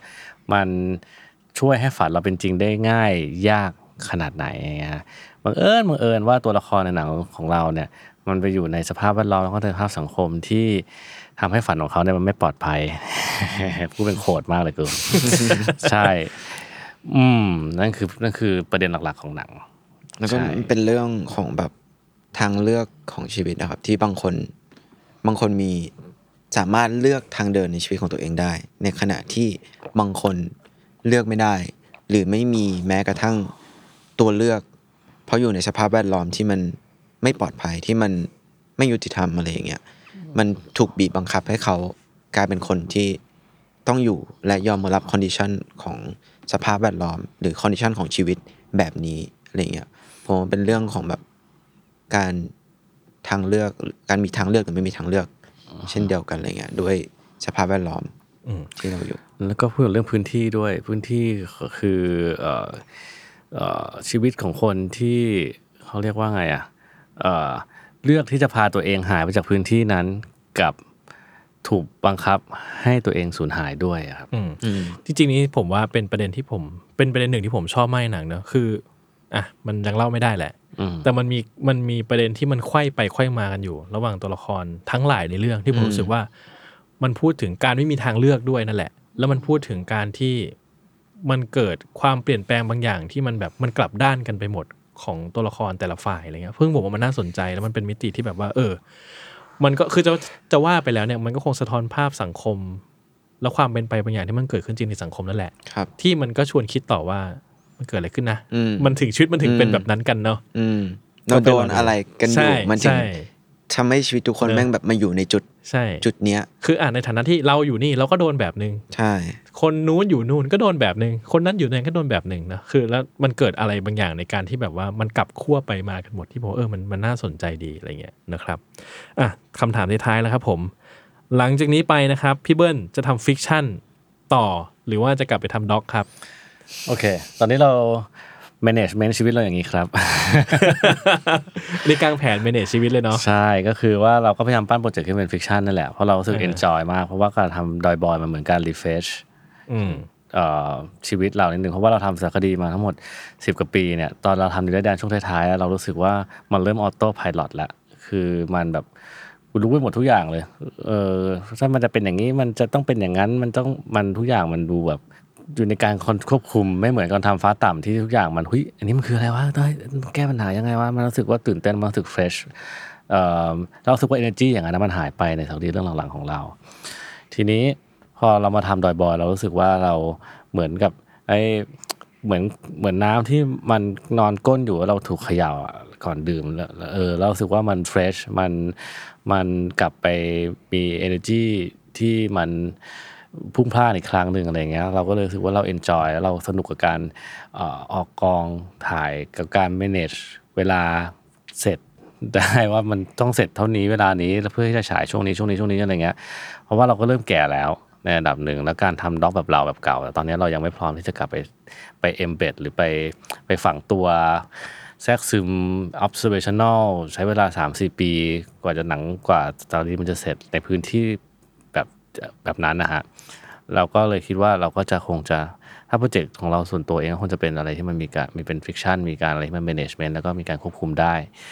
ส่วนด็อ c เมนทรีก็ไม่ได้ว่าจะทิ้งไป แต่ว่าเราก็ใช้ความออโต้พายของเรานั้น ในการรับจ็อบซึ่งส่วนใหญ่ส่วนใหญ่แล้วเนี่ยเวลามีโปรดักชันต่างประเทศที่อยากจะมาถ่ายทำในเมืองไทยเนี่ยมักชื่อเราก็มักจะจะโผล่ขึ้นมาให้เขาได้ติดต่อมา กันอะไรเงี้ยแล้วก็จะเป็นจ็อบหลายครั้งเราก็อาจจะช่วย manage หาทีมงานไปทำให้มันสำเร็จตามที่เขาต้องการได้หรือไปกำกับในบางงานอะไรอย่างนี้เป็นต้น ซึ่งส่วนใหญ่พอมันเป็นจ็อบเนี่ยมันก็จะไม่ใช่งานที่คล้ายแบบที่เรากำกับหนัง มันก็จะเป็นงานที่มีเวลาชัดเจน รูปแบบที่มันไม่จำเป็นที่จะต้อง observational ขนาดนั้นเป็นรูปแบบที่มันสามารถ manipulate ความเป็นด็อกให้มันเสร็จในเวลาที่กำหนด ได้อะไรอย่างเงี้ยครับ อืมก็จะเป็นอย่างนั้นในเรื่องของด็อกอืมต้องอืม แล้วผมจะดูหนังสารคดีของใครหลังจากเนี้ย ก็เดี๋ยวดู job กัน อะครับก็แปลว่าหลังจากนี้ไปก็มีแนวโน้มที่จะเป็นถ้าก็ทำ fiction เยอะขึ้น ใช่หลังนี้ไปก็เราก็จะรอดู doc เรื่องใหม่ๆ ของธีรพันธ์ธีรพันธ์นี่เนี่ยผมเลิกแล้ว ผมผมปวดหลังอืมอ่า เนอะต้องถ่ายถือกล้องถ่ายเองมันเหนื่อยอะ ก็จะถ่ายเองสิโอ้โหเราก็เลิกถ่ายเองแล้ว ไว้ว่ากันเป็นเรื่องของอนาคต ใช่อ่านะ แต่นั่นแหละ จริงๆ ถ้าไม่มีพี่เบิ้ลอย่างที่บอกถ้าไม่มีพี่เบิ้ลผมว่าผมไม่อยู่ในเส้นทางนี้ตั้งแต่แรกอะนะแต่พอพี่เบิ้ลทำให้ผมยังมีความฝันว่าผมเป็นคนทำหนังได้อยู่ อืมใช่ก็ฉะนั้นเนี่ยก็ผู้ให้โอกาส ก็ควรจะต้องทำหนังต่อไปมีโปรมีโปรเจกต์อะไรก็ส่งมาได้ครับ ได้ครับผม แต่ว่าตอนนี้ยังไม่มีไอเดียว่าจะทำเรื่องอะไรหลังจากนี้ไปใช่ไหมเป็นช่วงพักก่อน พักมาได้สักพักแล้วช่วงพอเสร็จจากบอยแล้วเราก็เราก็อืดอยู่บ้านเล่นเกมจบไปสามสี่เกม แล้วก็แบบน้ำหนักขึ้นพุงพุงมาเราก็ต้องไปเข้ายิมเนี่ยช่วงนี้แล้วช่วงนั้นเริ่มเริ่มกลับมา active แล้วแล้วอ่าเริ่มพยายามปั้น พยายามปั้นโปรเจกต์ใหม่ๆอยู่แต่แสว่าดงมัว่านมีแล้วเหรอในมือเอ่อมีทั้งในส่วนที่เป็นโปรเจกต์ของเราเองที่เราพยายามปั้นอยู่ให้มันดีอะไรเงี้ยครับแต่ว่าเราก็ต้องถามตัวเองนิดนึงว่า พร้อมที่จะกระโจนมาขนาดนั้นไหมไหมแล้วเรามั่นใจกับมันขนาดไหนขนลุกขนพองพอหรือยังอะไรเงี้ยครับ ก็ยังไม่ถึงขนาดขนลุกขนพองอืมดีดขนาดนั้น แต่ว่ามีที่เราปั้นๆอยู่กับพยายามเป็น fiction ของต่างประเทศ เรื่องสองเรื่องที่เขาเอ่ออยากจะมาถ่ายที่เมืองไทย แล้วก็เอ่อเราช่วย produce ให้อยู่เหมือนกันที่เป็นผู้กำกับที่น่าสนใจในในในในโลกภาพยนตร์ อืมอืมใช่ครับ ก็พยายามช่วยเขาโปรดิวอยู่เหมือนกันโอเคครับก็เป็นประมาณนั้นเนอะส่วนหนังเรื่องเก่าๆก็มีแนวโน้มจะหาดูได้ง่ายขึ้น ใช่เมื่อไหร่จะส่งมาเนี่ยเนี่ยสัญญาเนี่ยเดี๋ยวซึ่งเดี๋ยวถ้าเดี๋ยวเมื่อไหร่ได้ดูได้ง่ายขึ้นเราก็คงจะรู้กันเองนะใช่เมื่อนั้นโอเคใช่ครับได้อะอาจครับหลังจากนี้ไปอยากเจอบทแบบไหนครับเออ จริง ๆ เป็นคำถามที่เวลาใครถามผมผมก็จะตอบไม่ค่อยได้ เพราะผมค่อนข้างโอเพนมากๆ มันเป็นความรู้สึกเดียวกับพี่เบิร์นครับสุดท้ายคือ ถ้าเราอ่านบทแล้วเรารู้สึกคนลุกขนพอง กับเรื่องนั้น เราก็พร้อมกระโจนไปหมดอย่างเงี้ย แต่ถ้ามันเป็นพวกประเด็นการเมืองสังคมอะไรเงี้ยผมแบบสนใจอยู่แล้วอืมแล้วยิ่งมิติความเป็นมนุษย์อะไรใด ๆ อย่างเงี้ยคือ สเปซิฟิกยากสำหรับผมนะผมค่อนข้างโอเพนแล้วก็รู้สึกว่าการในแง่ของการเป็นนักแสดงมันทุกงานมันสามารถดึงความน่าสนใจหรือทำให้มันน่าสนใจได้ผ่านแบบ การลงไปอยู่กับตัวละคร หรือการสร้างมิติให้ตัวละครให้เขาเป็นมนุษย์ขึ้นมาจริง ๆอะไรเงี้ยครับ แต่ว่าถ้าถามว่าเอ่อเป้าหมายดีกว่า ผมรู้สึกว่าแบบ พอดอยบอยเหมือนชุบชีวิตผมอะไรเงี้ยมันทำให้ผมมีเป้าหมายที่ มันไกลกว่าเดิม อย่างที่บอกว่าแบบมันอาจจะดูเพ้อฝันแต่ว่า ตอนนี้คือผมรู้สึกว่าผมอยากเล่นทั้งเอออยากเป็นนักแสดงทั้งในไทยแล้วก็พยายามจะ improve ตัวเองเพื่อเป็นนักแสดงที่ร่วมงานกับอืมพ่วงกับต่างประเทศด้วย อันนี้คือเป็นความฝันที่อยากไปให้ถึง อยากไปให้ถึงอืมก็อยู่ใน process ที่มีกำลังใจที่แบบเราจะ ทำไม่ได้อะไรเงี้ยมีสิ่งที่เรา list ว่าเราต้องเตรียมตัวอะไรต่อไปอือฮึการ improve ด้านภาษาต่างๆอะไรเงี้ยครับก็ก็เป็นโกที่เรารู้สึกว่าแบบขอบคุณพี่เบิร์นขอบคุณดอยบอยที่เหมือนทำให้เรารู้สึกว่าแบบเออ กลับมามีกำลังใจมีไฟในการที่จะแบบไปในเส้นทางเนี้ยแล้วก็ไปไกลกว่าเดิมอะไรเงี้ยซึ่งหวังว่าแบบ วันหนึ่งจะทำได้อือฮึได้ครับ ก็ส่งกำลังใจให้อัดด้วย เพราะรู้สึกว่าจริงๆ ผมว่าดอยบอยเป็นงานที่ก็พิสูจน์ความสามารถของอัดได้ดีเยี่ยมมากๆเลยอะแล้วก็ให้กำลังใจทุกคนที่เดินบนเส้นทางความฝันนี้รวมถึงผมให้กำลังใจตัวเองด้วย ถึงแม้จะเป็นฝันที่ไม่ปลอดภัยก็ตามแต่อันนี้ในประเทศนี้นะครับสู้ต่อไปครับอะโอเคครับผม ประมาณนี้ครับ ฝากดอยบอย ให้กับผู้ฟังทุกคนหน่อยครับ อะพี่เบิร์นพูดพร้อมกันได้ไหมพูดพร้อมกันด้วยเหรอแบบโอเคสามสองหนึ่งอะไรมันพูดว่าอะไรนะเดี๋ยวนะเราหน้าเขารู้หมดเลยว่านี่เปิดเปิดกระดาษอยู่ดังแกรกแกรกแกรกแกรกเลยเนี่ย อะ สามสองหนึ่งสามารถรับชมดอยบอยได้กว่า 190 ประเทศทั่วโลก 24 พฤศจิกายนนี้ที่ Netflix เท่านั้น คือผมมารู้สึกว่าเราทำอย่างเงี้ย มันดูแบบ มันเชิญชวนเหรออะเอาเป็นว่ายี่สี่พฤศจิกายนนี้ใช่ครับเนอะดอยบอยเข้าฉายครับผมกว่า190ประเทศทั่วโลก ที่ครับ Netflix เท่านั้น ที่อื่นไม่มีให้ดู ไม่มีไม่มีบังเอิญว่าดู Netflix ได้ทุกที่ทั่วโลกเท่านั้นเองก็เลถูยกต้องฮะและ device ไหนก็ดูได้ถูกต้องใช่ฮะเนอะใช่ใช่โอเคใช่ครับ ประมาณนั้น ถ้าที่บ้านมีระบบเสียง Atmos ก็สามารถที่จะเปิด Atmos ได้ คุณจะได้ฟังเสียงอัน surrounding ของของของหนังเรื่องนี้เช่นกัน ไม่ต่างจากโรงภาพยนตร์ครับ ได้ครับผม ใช่คปรับระมาณนี้ครับ ขอบคุณมากคขรัอบบคุณคก็รับขอบคุณพี่เบิ้ลกับอัดมากๆที่มาคุยกันในวันนี้นะครับ ก็ฝากดอยบอยอีกครั้งหนึ่งนะครับ ผมว่าเป็นหนังที่